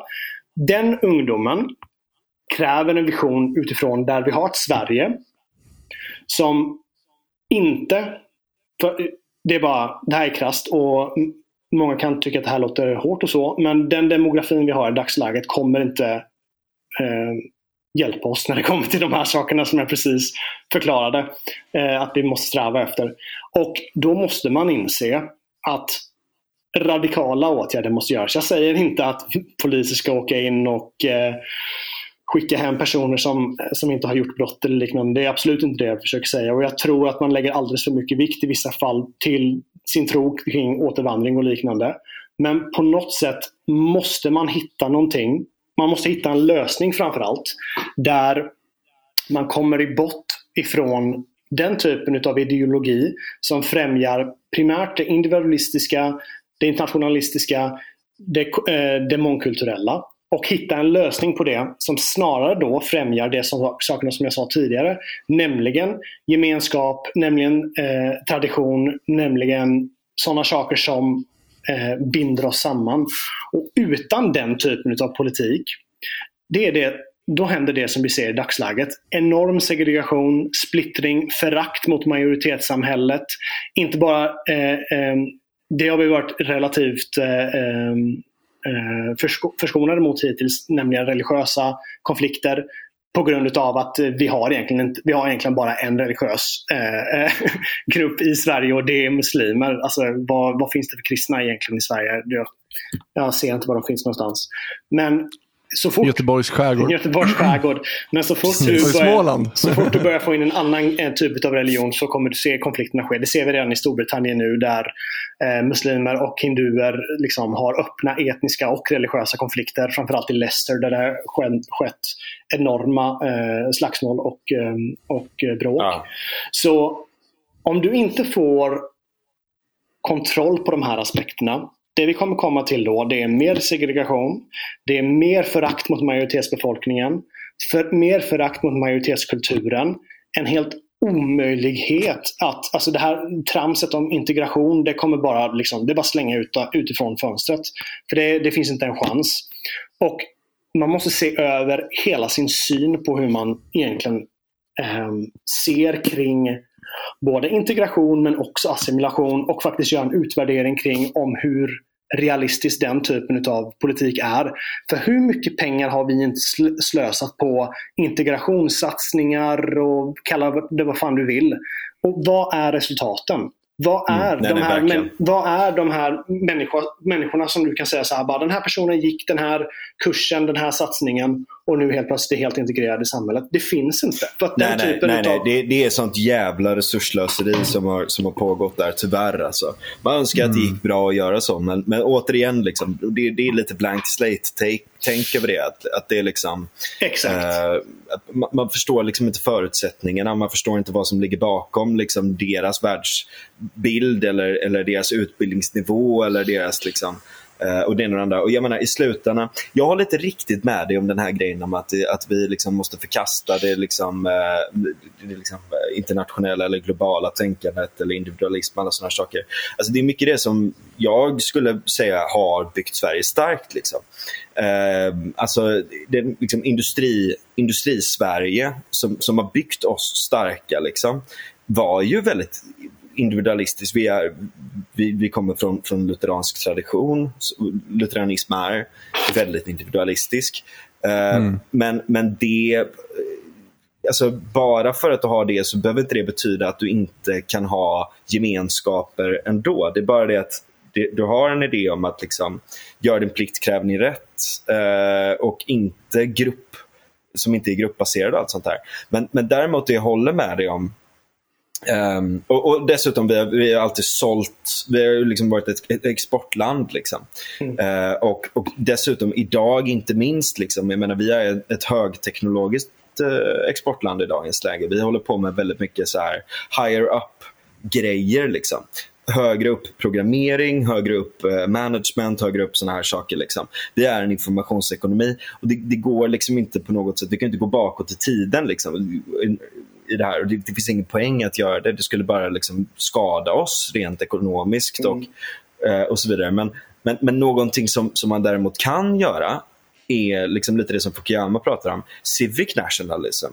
Alltså, varför är USA så mycket bättre på att integrera slash assimilera. Alltså det, det är sån jävla liksom, svårt, svår nyans mellan de, två, mellan de två olika begreppen. Men varför är de så mycket bättre som oss? Varför till exempel, jag tycker, det här är ett jävligt bra exempel. Man pratar om Somali Towns och sånt där som, som Magda pratar om.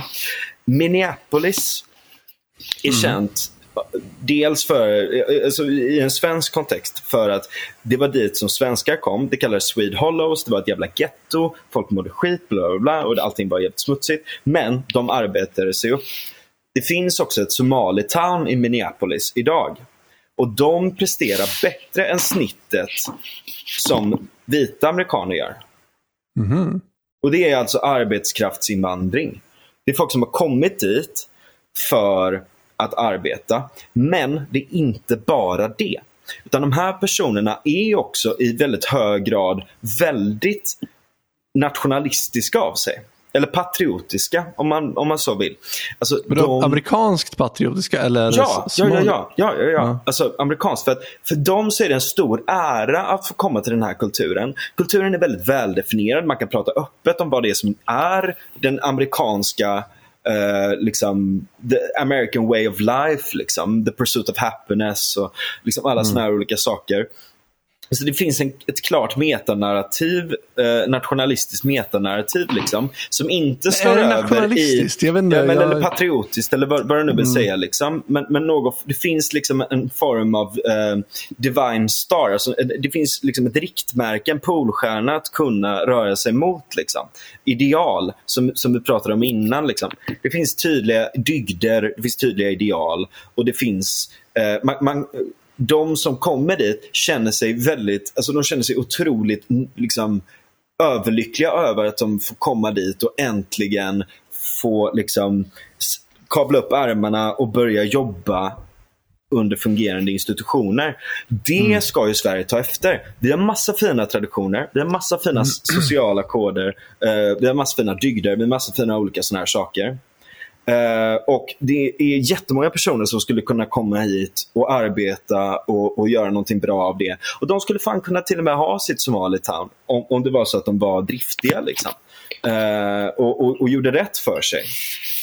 Men problemet idag är ju att det har ju varit liksom, det har inte varit den här, liksom, och då menar jag liberal på riktigt, liksom, liberala sättet som, som man har hanterat det i USA runt de här sakerna. Utan istället har vi haft, liksom, alltså vi har maximerat nästan.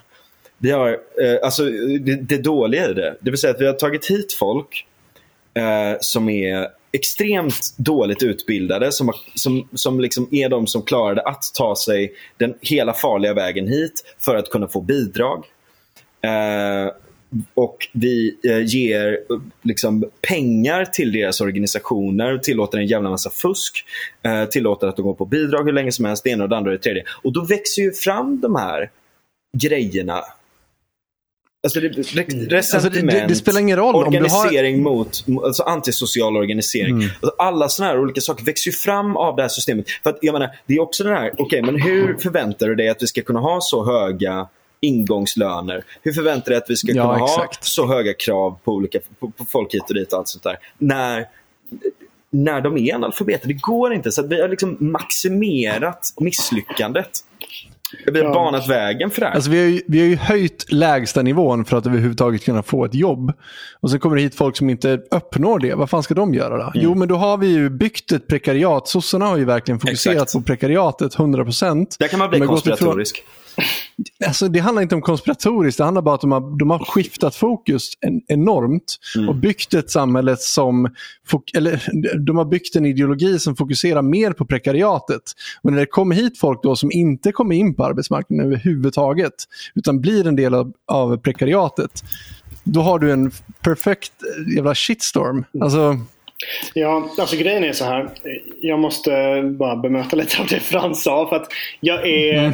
inte den största fan av eh, USA. Eller när det kommer till deras, framförallt egentligen deras eh, ideologi som de har spritt till egentligen hela Europa. Den form av BLM-hysterin, Black Lives Matter-hysterin och critical race theory-hysterin och de, all den typen av eh, ideologiska övertygelser. Och jag tror att det man faktiskt kan se i USA, även om Frans har rätt till en viss del att Eh, personer som kommer till USA har kanske enklare att eh, på något sätt anamma det amerikanska eller kanske bli mer patriotiska och fortfarande kanske ha en del av sin identitet kvar från deras hemländer. Och så. så det kanske är sant, men det vi snarare ser från USA och det jag framförallt ser, det är de enorma etniska konflikterna, de enorma etniska Ehm, eh, ja, som sagt de etniska konflikterna i form av att det alltid har funnits det här resentimentet kring mellan vita och svarta i form av eh,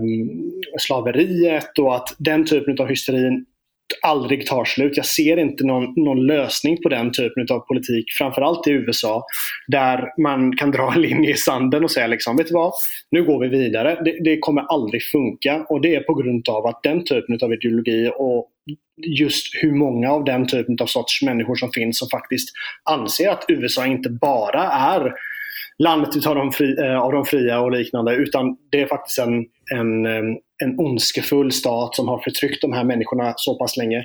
Så många människor som finns faktiskt i USA kommer inte kunna övertygas. Och det är på grund av i slutändan den demografiska uppsättningen som finns i USA. Och onekligen så kommer det vara så att oavsett om vi tar in människor från eh, eh högutbildade personer eller personer som kommer för att arbeta eller liknande så kan vi göra det. Absolut. Jag är inte speciellt eh, negativ till arbetskraftsinvandring om det kommer till bristyrken eller, eller områden som, som behövs eh, hjälp i i Sverige. Men man är nog naiv att tro att människor som kommer till Sverige eller som kommer till USA eller till vilket annat land som helst ens kommer att vilja bli en del utav den svenska gemenskapen egentligen. För det vi ser, de människorna som kommer till våra utanförskapsområden, de kan ha bott här hur länge som helst. Men för dem mm. är det en hel, en hel alltså det är helt bisarrt för dem att du skulle säga till dem att de måste sluta bli så religiösa eller att de, att de ska sluta ha en viss typ av värderingsuppsättning eller äh, ha en viss typ av kultur. För att jag kan bara gå till mig själv. Jag skulle kunna flytta till, om, om någon hade sagt till mig att jag måste flytta till säg ett land, Ghana eller vad som helst. Det, det mm. kommer inte ändra mina värderingar, vad jag tycker är viktigt, vad jag tycker är fördelaktigt, vad jag tycker är moraliskt korrekt, moraliskt fel. Utan jag kommer ha den typen av eh, värderingar oavsett om jag kommer till Ghana. Och det spelar ingen roll hur många, hur många ghananska eh, tanter som slår mig i huvudet och säger att du måste göra det på detta sättet. Det kommer endast snarare men... bli ett resentiment till mig då, eller från mig till den ghananska staten. Ja, men problemet men där, är också att ja. så här, du, du, har ju liksom, okej, okay, du, kan, du kan göra integration på två olika sätt. Du kan ha liksom så här, liksom, du, du, vi försörjer dig och sen har vi en sossetant som slår dig i huvudet och säger att du måste, du måste lära dig språket. Liksom. Eh, vi kan ha den modellen, eller så har vi liksom ett, ett system som är ganska hårt, men kallt, eller, hårt och kallt, men eh, där liksom, förlusten läggs på dig om inte du integrerar dig. Så du måste, liksom, för, att, för att överhuvudtaget liksom få en plats i det samhället du kommer till, så måste du göra avkall på vissa saker som du bär med dig. Och Det är ju en jävla skillnad. Och Det är det jag tror Frans pratar om när han pratar om USA, att det finns en, ett, ett liksom ett naturligt tryck på att du måste anpassa dig själv för att överleva i den miljön. Medan den, det trycket finns inte i Sverige för att vi har avskaffat det. Och Det var det jag försökte säga med det här att sossarna fokuserat mer på prekariatet än på arbetarna. Eh, så, så det trycket finns inte i Sverige och det funkar inte. Alltså det, det funkar inte att, att ha en sostant som slår dig i huvudet och säger att du måste lära dig svenska. Du kommer aldrig lära dig svenska om det inte ligger i ditt eget intresse att göra det. Ja, så är det absolut. Eh, och jag tror också att man måste vara ärlig med vissa saker också kring vilka människor som har kommit till Sverige. Att de här människorna har inte kapacitet ens att lära sig ett nytt språk. De är analfabeter på sitt egna språk. De kan knappt snacka sitt egna språk i vissa fall. Och att mm. tro då att de här människorna ska kunna komma till Sverige, lära sig svenska, prata det till så pass bra grad att människorna som lyssnar på dem och interagerar med dem kommer förstå vad de säger och skapa en tillit till dem. Och att de skulle kunna jobba på till exempel offentlig sektor jobbar med äldreboende eller, eller någon annan verksamhet. Eller inte ens offentlig verksamhet eller komma in till den privata arbetsmarknaden och kunna få ett jobb.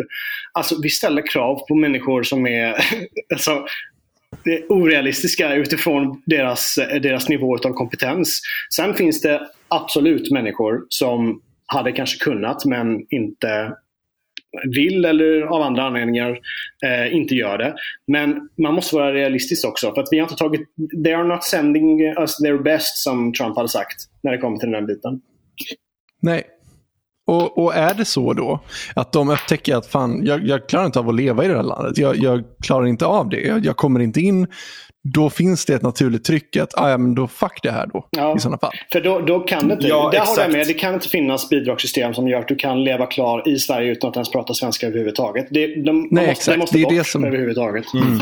Yep. 100%. Eller arbeta. Alltså, jag menar, jag menar, det är den här gamla studien, studien liksom, efter åtta år så är hälften i arbete. typ. Alltså, det är så här, det, det går liksom inte. Det, det, är liksom, det är så fruktansvärt stora summor pengar varje år som går till det. Och det gör inget. Alltså det, är inte, det, liksom, det leder ju inte till någonting eh, långsiktigt bättre bättre heller. Utan mm. det förstör Sverige och det hjälper de här personerna marginellt jämförelse med vad man hade kunnat göra med vissa andra projekt och sånt där också. Och då ser jag inte nödvändigtvis bistånd heller. Mm. Uh, bistånd kan få en jävligt dålig effekt. Det kan förstärka diktat eh, diktatorerna som är där. För de säger ja, titta jag ger er alla de här sakerna. Utan mig så hade ni inte kunnat få de här sakerna. Liksom. Ja. Um, det, och, och gör att folk inte är i samma upproriska stämning mot en, en, en diktator heller för den delen. Liksom. Um, så att han faktiskt måste skärpa sig. Utan då kan de, du ger man carte, liksom carte blanche för att de ska få fortsätta. Plus liksom, om du ger mat till folk så liksom, sållar du ut liksom, eh, eh lokala bönder och såna här saker också. Utan det, det, man, det man kan göra är att säga, okay, man, man kan hjälpa dem att bygga institutioner och inte på ett forcerande sätt utan så här, ja men här bygger ni en plattform så att ni kan handla med varandra eller vad fan som helst. Liksom. Eller ha charter cities, det vill säga att alla de här permanenta migrationslägren som vi har Eh, de kan göras till, alltså man kan göra någonting av dem för det är ändå folk som bor där hela tiden. Bygg upp det, bygg upp det som städer, låt industri flytta dit, eh, low-skilled industri och låt folk få arbeta där då och faktiskt kunna bygga upp någonting. Jag menar, kolla vad institutioner gjorde med den lilla fiskarbyn Hongkong eller Singapore och så vidare. Och så vidare. Mm. Alltså, det är inte omöjligt att göra det med rätt institutioner. Liksom. Eh, men däremot det som vi gör idag det är att vi lägger enorma summor pengar på folk utan att det får någon effekt överhuvudtaget. Och är du liksom har, har, du någon form av logik i skallen så, så tänker man ju såklart att Nej, men det här är ju dumt, så borde vi inte göra. Men för, för, för vänstern så är det här återigen snarare någon form av religiös grej. Att, att liksom så här, varför är mm. en person mer värd än en annan? De ska mm. komma hit och få allt som vi har för att jag har haft ett jättebra liv och då kan alla andra ha ett jättebra liv. För att mm. de är helt jävla disconnected från verkligheten. De har bara jobbat, eller de har bara varit en del av ett transferiat hela deras liv där saker och ting har Eh, eh, liksom, eh, getts till dem. Liksom. Mm. Jag håller med, men tror du inte Frans också att den typen av eh, den typen av åsikter också speglas till en stor del nu också i till exempel organisationer som LUF eller SUF? Alltså det här synsättet att... Jo, jo, jo. Eh, jag, absolut. 100%. Ja, det är ja, alltså, jag menar, CUF, CUF, CUFs eh, migrationsproposition är, kan jag rekommendera att läsa. Den är väldigt bra. Det måste varit ett jävla geni som skrev en gång tiden. Uh, den, den, är ganska hård på den, på den fronten. Liksom, att så här, folk ska komma hit och de ska arbeta. Liksom. Ja, nej, men jag tänkte mig att Luff och Suff kanske har ett synsätt också. Den här inställningen till att varför ska en eh, svensk medborgare ha mer rätt till Sverige än någon annan? Eh, det, det, känns ju som ja, att precis. den typen av eh, ideologiska övertygelser. Alltså ja, men det är sån nu... jävla let, let them eat cake mentalitet. Alltså, och det, det, är liksom, det, som, det som jag stör mig lite på är att liksom många av de som är högljudda håller på med alla de här grejerna. Alltså. Det, det, det är någon jävla narcissism som lyser igenom i det där. Det är liksom, titta på mig, vad god jag är. Ja. Och det kostar ingenting att ha de åsikterna för de personerna. Däremot så kostar det jävligt mycket för de som får sina områden förstörda av det. Ja, exakt. Eller de som Den... blir förnedringsrådade eller det ena eller andra det tredje. Alltså, det, det, det, är så, det är så jävla porslinstönstänk liksom. Mm. Och och så, och så är det, alltså, man får vara jävligt Alltså, det, det, är också en sån här idé om att allting är för givet. Liksom. Att vårt välstånd är för givet. Att säkerheten i Sverige är för given. Mm. Att, att liksom så många av de här sakerna, och sakta men säkert så monteras de här sakerna ner. Eh, liksom. Men det rör, rör, ju inte de här då, liksom, övre medelklass, eh, akademiker, föräldrar, kidsen. Liksom. Och jag är, jag är i viss mån sån också. Liksom. Så det är bara det att jag, jag har fått ett jävla... Liksom, eh, jag, jag, jag liksom för, liksom försökt ta ett steg ut och bara... Eller jag, jag gjorde det liksom under när migrationskrisen kom och folk faktiskt började skriva de här sakerna. Så, så gav jag det ändå en chans liksom och började fundera riktigt rejält på det. Liksom. Och insåg att så här, nej, men det här går ju fan inte ihop. Liksom. Men de här personerna vill ju inte göra det för att de är mer besatta av sin egen identitet ja. som troende i princip på, att, på, på liksom någon form av utopism i det här. Mm. Äh, än, än, än, det faktiskt praktiska, re, eh, realistiska. Liksom. Ja. Ähm, Och, och konsekvenserna och liksom, är för, för stora för dem. För de vet att de har byggt upp hela sin identitet. Socialt. En, socialt. Ja, precis. De, och de där kommer den grejen. Alltså, folk säger att vi lever i ett patriarkat. Eller, förlåt, avsluta den tanken för det, det, det, är helt sant. Nej, men precis som du säger, de har byggt upp en um, identitet kring att de är den här liberala personen som är med i LUF eller de är med i CUF eller liknande. Och hela deras eller SSU, GU, bla bla bla. Ja, ja, ja, men precis. Jag drar dem uh, för givet. Men när det kommer till, ja, de har byggt upp hela sin identitet kring det. Och sen så hela deras umgängeskrets baserar kring det också. Så, så fort de börjar se saker som gå emot deras ehm, eh, tankesätt eller det går emot deras ideologiska övertygelser så är det så extremt svårt för dem att säga någonting. För även om de innerst inne kanske vet att det här inte går ihop så kommer de förlora vänskap, de kommer förlora sin identitet, de kommer förlora eh, eh jobbmöjligheter, de kommer förlora karriärsval. Och då är det lättare för dem att skriva eh, liksom en, en tweet om hur, eh, hur vidrig Jimmy Åkesson är istället. Än att bara mm. faktiskt äga upp att man vet vad, jag hade faktiskt fel när det kom till de här övertygelserna och det är nog dags för mig att omvärdera det. Exakt, exakt. Och, och det, det, som är så jävla intressant med det här liksom, är att så man pratar väldigt mycket om patriarkatet och, och, och vi lever i ett sånt patriarkatsamhälle bla, bla, bla, allt sånt där. Liksom. Men jag menar, det här om något är ju ett väldigt tydligt bevis på att vi lever i ett matriarkat. Ja. Alltså det är, det kvinnliga värden i form av omhändertagande, i form av liksom, eh, känslor över fakta, bla bla bla bla. bla. Och de som inte håller med, de eh, socialt utfryser vi mm. och eh, ifrågasätter och det ena och det andra. Ja, ja, det är ju typ eh, samhällsversionen utav den här eh, hur, hur tjejer i grundskolan hanterar andra tjejer som de inte gillar. Det är utfrysning, det är snack bakom ryggen, det är förlöjligande eh, och man försöker hålla ingruppen extremt, extremt stark så att ingen liksom går ut ifrån den typen av ideologiska övertygelser som är accepterade av själva gruppen. För så fort mm. du gör det, då blir du utfryst. Och det som vi ser nu egentligen, framförallt på det samhäll samhälleliga planet, det är ju att människor till stor del, alltså, och inte till en så stor del som jag hade hoppats såklart, men det är ju i alla fall någonting att eh, högern kunde knipa, även om det är bara med tre mandat eller vad det är, eh, en regering. Men eh, för högerns sida så måste man, det skrev jag också i den här tråden som jag, som jag skrev tidigare, det är att man måste gå tillbaka till till tavlan och, och analysera kring varför, trots allt det här, det här valet var som uh, upplagt för högern att vinna.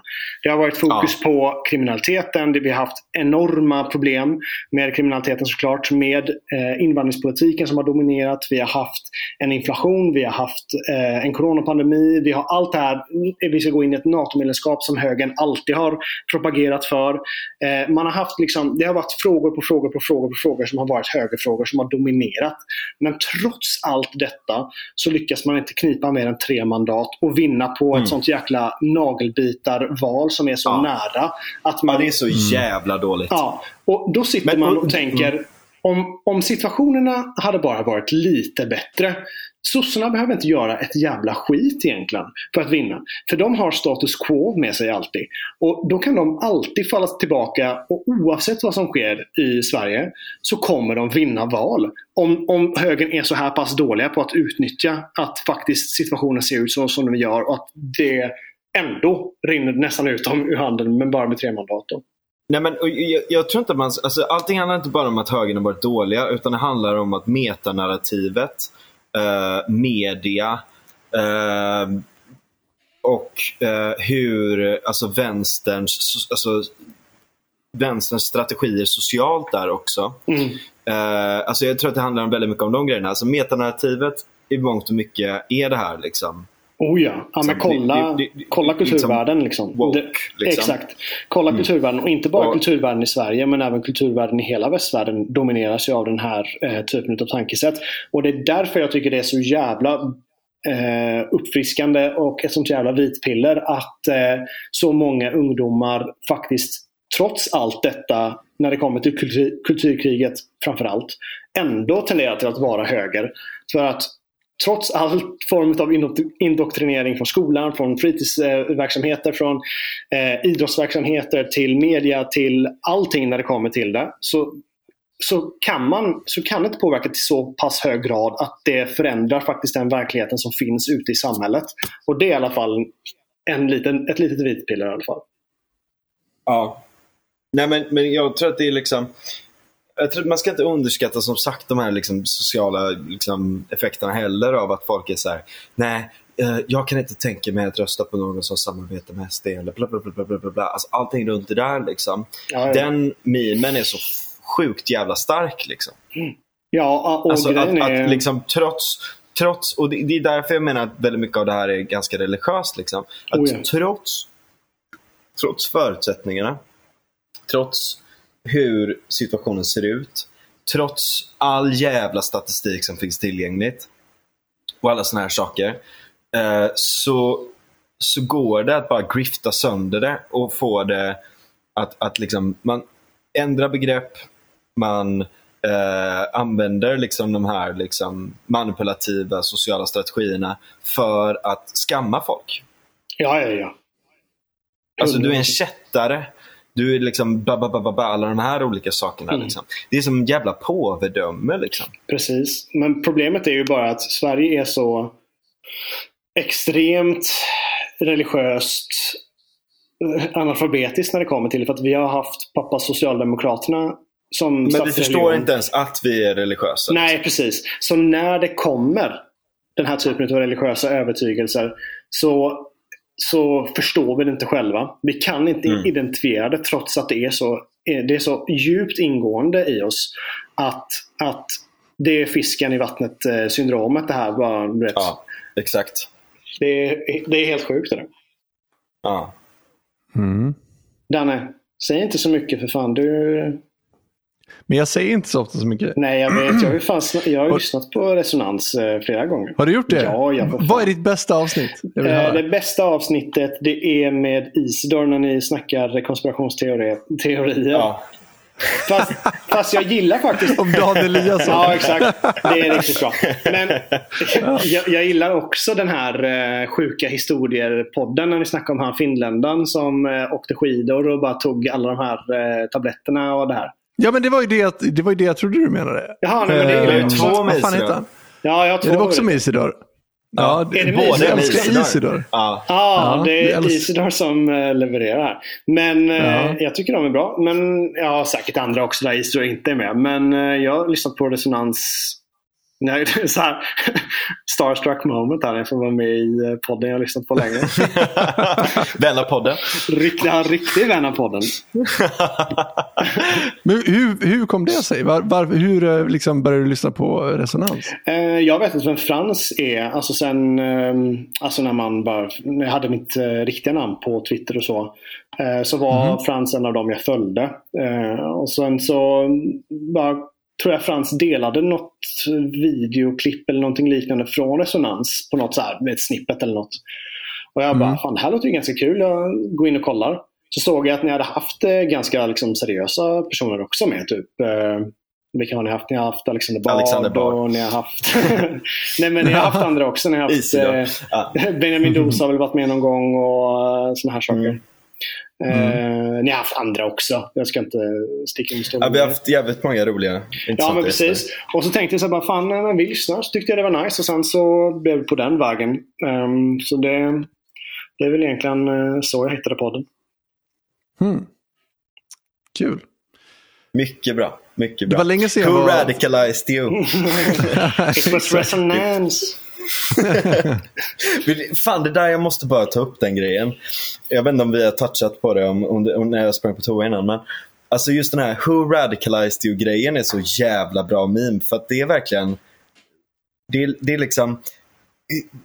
De fattar inte vad de gör själva när de håller på på det här sättet tror jag. För att det är så många som börjar se igenom det nu. Liksom. Mm. Att folk Du blir får, eh, hjälp i radikaliserade på riktigt. Liksom.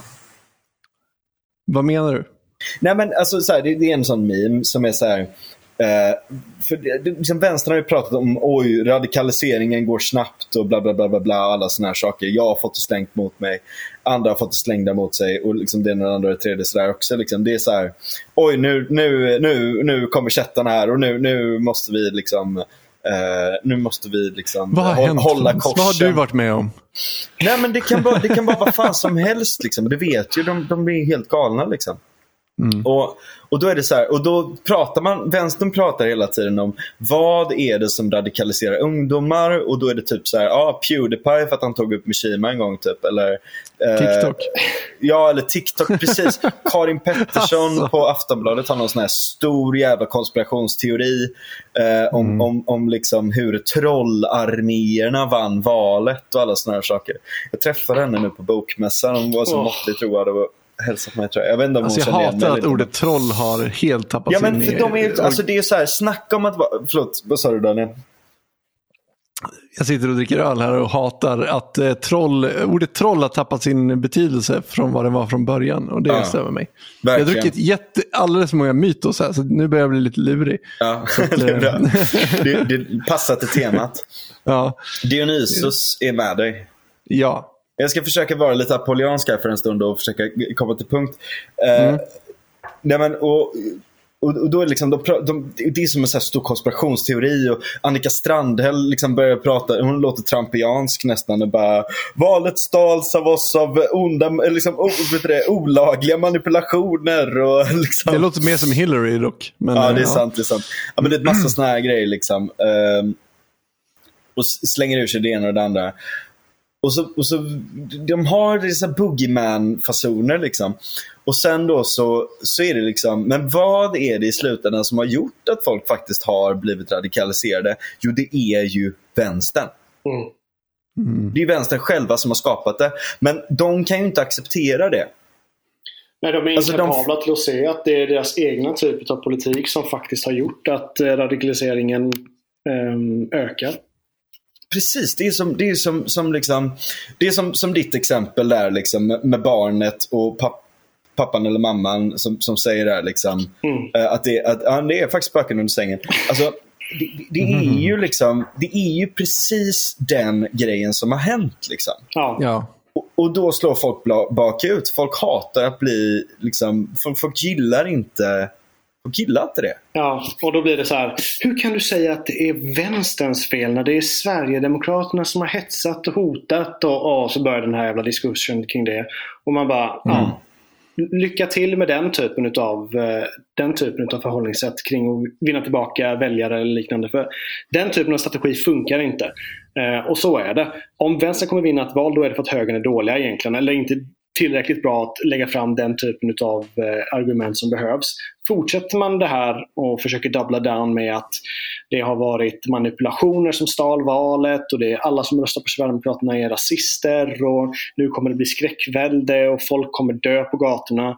Eh, det kommer inte flyga alltså. Och, eh, Nej, det, men det som är så jävla intressant då, det är att så här, vad var det som fick vänstern att börja hålla på så här från första början? Jo, det var ju att filmer började läggas ut från, eh, från Sovjetunionen och man insåg att oh shit, Stalin är inte den här stora eh, snälla pappan som bara tar hand om ryska befolkningen. Han är en vidrig jävla diktator. Liksom. Sen Nej. börjar mer och mer komma fram. Murens fall kommer och folk blir socialdemokrater över natt. Och folk överger liksom väldigt mycket av den här materialistiska vänstern. Sen, sen har det alltid kommit nya försök. Typ Maduro, eh, Venezuela. Man har, liksom, eller just det, då, eller först, först, förlåt, Stalin failar. Mao kommer.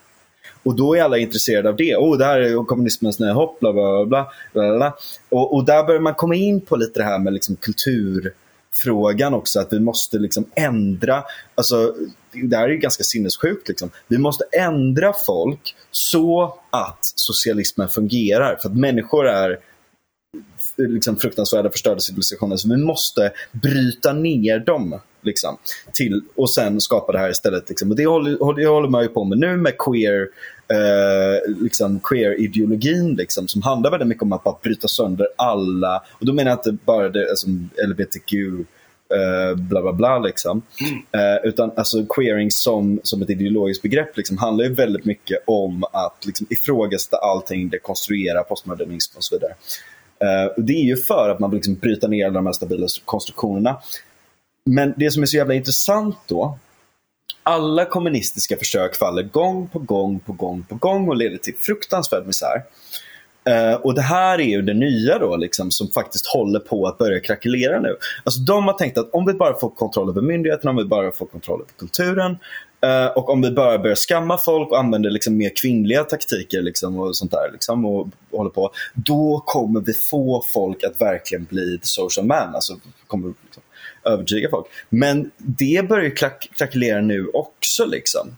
Mm. Alltså det börjar och det, det, är där det är där jag tror att de är så jävla stressade nu. För att de, mm. de är så jävla rädda att förlora även det här. typ. Mm. Att, de, att det, enda, det enda de kan göra är att börja liksom hitta på saker. Alltså de kan bara gå liksom... De, de kan bara double down helt enkelt. Liksom. Exakt. Liksom. Nu är ju inte Josef Staden här och kan försvara sig själv. Men, Nej, men jag, jag, tänkte säga bara att eh, jag håller med. Men problemet är ju också att eh, det sossarna faktiskt måste inse, om jag ska ge lite tips till sossarna här nu, vilket jag inte vill kanske. Men det de måste inse, det är att om de gick fram överhuvudtaget eller om folk faktiskt röstade på dem som, ja, de gjorde kanske ett lite bättre val än vad de gjorde tidigare och så. Men deras förbättringar kommer för att de har börjat låta mer som Sverigedemokraterna. Alltså deras ökade engagemang i att folk röstar på dem, framförallt från arbetarklassen och liknande, kommer från mm. att de har börjat prata mer som Sverigedemokraterna. Och de vet nog inte riktigt hur de ska förhålla sig till det. För att de kommer nog de kommer nog kanske fortsätta prata till viss del eh, lite mer som Sverigedemokraterna. Men om de ska agera opposition nu och försöka lägga fram ett förslag som skulle kunna gå eh, emot den formen av politik. Då hamnar de, tror jag, i en ganska svår sits där de faktiskt inte kan ta tag med hårdhandskarna eller göra uttalanden som Ygeman till exempel kunde göra tidigare. Eller, eller så. För att då hamnar de i en mycket mer känslig situation. Och att om Magdalena Andersson då ska gå upp och hålla på och argumentera för en mer liberal migrationspolitik eller att man måste höja bidragen till, eller biståndet eller att man måste göra det tredje, fjärde, femte. Jag tror inte det kommer flyga bland de väljarna som faktiskt stod mellan, i valet och kvalet mellan Sverigedemokraterna och Socialdemokraterna, vilket kanske inte är en jättestor grupp. Men arbet, den, i arbetarklassen är det en stor grupp. Eh, när det mm. kommer till LO-kollektivet och när det kommer till den typen av väljare. Där är det en stor grupp, absolut. Och det är en stor grupp. Det är en stor grupp. En stor grupp. Och, och där måste man ju förstå att den, den typen av väljare kommer inte att eh, övertygas av en mer liberal migrationspolitik. Eh, och där är det ju också det som vi pratade om tidigare om vi ska prata om att Sverigedemokraterna måste ha en taktik för att komma in i fackförbunden. För att det vi ser nu det är ju att eh, organisationer som LO, IF Metall och allt där. Alltså det är ju och har varit propagandaorgan för Socialdemokraterna. Och det är inte, no alltså det är inte någonting som jag liksom har hittat eh, på eh, något konspirationsforum. Utan det här är de ju öppna med mer eller mindre. Att det här är eh, ett samarbete mellan fack, de fackliga organisationerna och Socialdemokraterna. Men om Sverigedemokraterna vill på riktigt konkurrera där. Då tror jag att någon form av entrism är jätteviktig för dem om man ska vara ärlig. De måste få in sina personer i de här fackförbunden också. Eh, och ändra stadierna eller ändra på något sätt. För att Jag tror det är naivt att tro att man kan starta en ny IF Metall eller en ny Byggnads eller mm. ny LO. Mm. Eh, de, de strukturerna finns redan och, och de kommer inte bytas ut av någon avhoppar SD verksamhet utan då måste man in där och cementera. För att det är den väljargruppen som Sverigedemokraterna måste vinna över mest. För att tappa dem till soss de kommer gå till sossarna annars och då kan det som sagt inte bli så roligt för Sverigedemokraterna. Nej, kanske. Mm. Ja, nu har vi hållit på här i två timmar och 21 minuter och gafflat. Och det har varit ja. jävligt trevligt. Vi Fan vad kul att köta. Annika Strandell, vi har snackat Alkibiades, vi har snackat... ja. Två likvärdiga det... Människor. Två personer som... som eh, Historiens använder... vingslag. Ja, de, två personer som använder sin sexuella eh, appeal för att eh, klättra lite kanske. Två osanna... Ja, precis. Det kan man ju lugnt säga. Det, nej, jag kan inte hänga ut henne. Eh,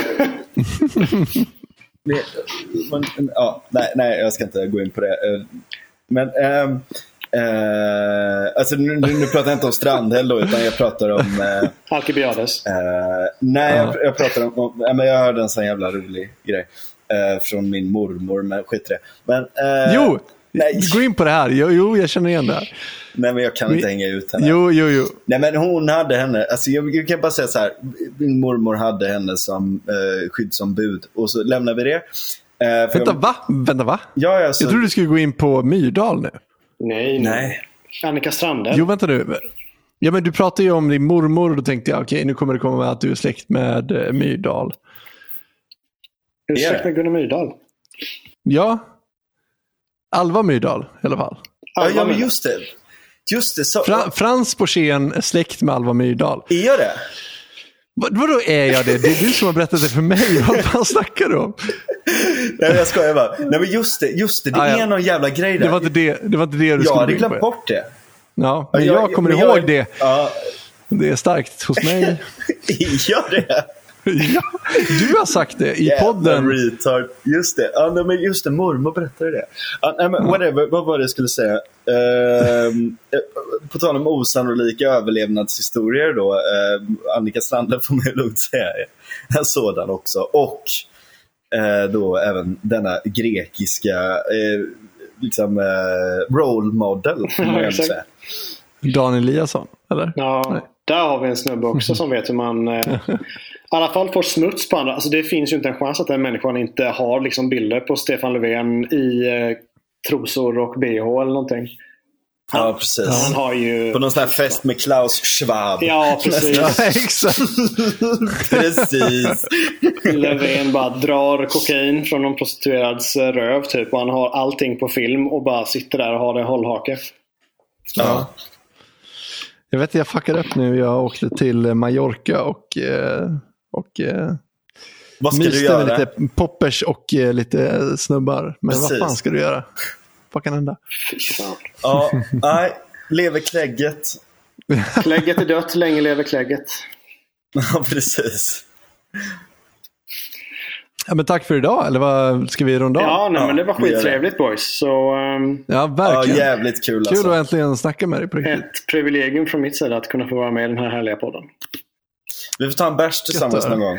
Det var Ja. jävligt trevligt senast. Ja, det vore Jag väldigt får ta en mineralvatten ju. Frans har redan glömt Ja, just att jag just inte det, just dricker det. alkohol. Men det, Nej, nej, men jag, jag vet. jag är jag inte vet. särskilt eh, petig med det. Jag är lätt att... Jag och Husis har faktiskt träffats IRL. Jajamän. Vadå, dricker du inte alkohol? Nej, jag är ju en sån här hemsk eh, renlevnadsperson. Så jag dricker varken alkohol, eh, röker inte, har aldrig tagit droger i hela mitt liv. Sådana där saker. Hmm. Men Ja. eh, ni får gärna göra det. Jag har inga invändningar. Jag, jag dricker uppenbarligen alkohol, men eh, mer än så. Eh, jag håller mig på mattan. Ja, nej, jag är inte någon... eh, Alltså jag är inte typ... Alltså det finns ju människor som är eh, nyktra och gör hela sin identitet kring att man måste vara nykter och måste förklara för alla människor att man är nykter och sådana här grejer. Eh, alltså man, den nykterhetsrörelsen menar jag med. Men eh, nej, det är ingenting som jag typ eh, identifierar mig med så mycket när det kommer till det. Utan folk får göra vad de vill när det kommer till den biten. Jag har inte så mycket att invända kring det. Det låter bra. Nej, men det, det, det, det är också... Jag tycker verkligen att du är nog den som... Det, det är du och min kompis Ivar, som för övrigt också har varit med i podden, som hanterar det där bäst. Han är inte nykterist på något sätt, men ibland så bara väljer han att inte dricka. Liksom. Ja, Eh, men och Det är en precis. jävla kon- Jag skulle nog säga att det är samma. Jag skulle nog säga att det är Ja. samma där lite för mig. Jag skulle inte säga att jag är liksom eh, nykterist i form att det är någon form av ideologisk övertygelse så. Utan det är med att jag inte, alltså jag inte finner det någon form av Ja, det är inte attraktivt för mig överhuvudtaget att, att ta en bärs eller typ ta ett glas vin. Jag tycker inte det är gott eller någonting liknande. Men självklart så Nej. som, eh, som, som eh, liksom moralist som jag är så, så hade jag ju föredragit att man inte tog droger och sånt. Men sen måste man vara lite realist också och eh, ja, inse att folk Tänk kommer att det finns. Tänka att det finns folk som inte är moralister också. Skål för det. Skål för det. Ja, Ja, men tack för, tack för idag. Det var väldigt trevligt att snacka. Ja, för fan. Det var skitskoj. Ha det bäst ja, boys. jävligt roligt. Ja, detsamma. Ciao. Hej. Tja.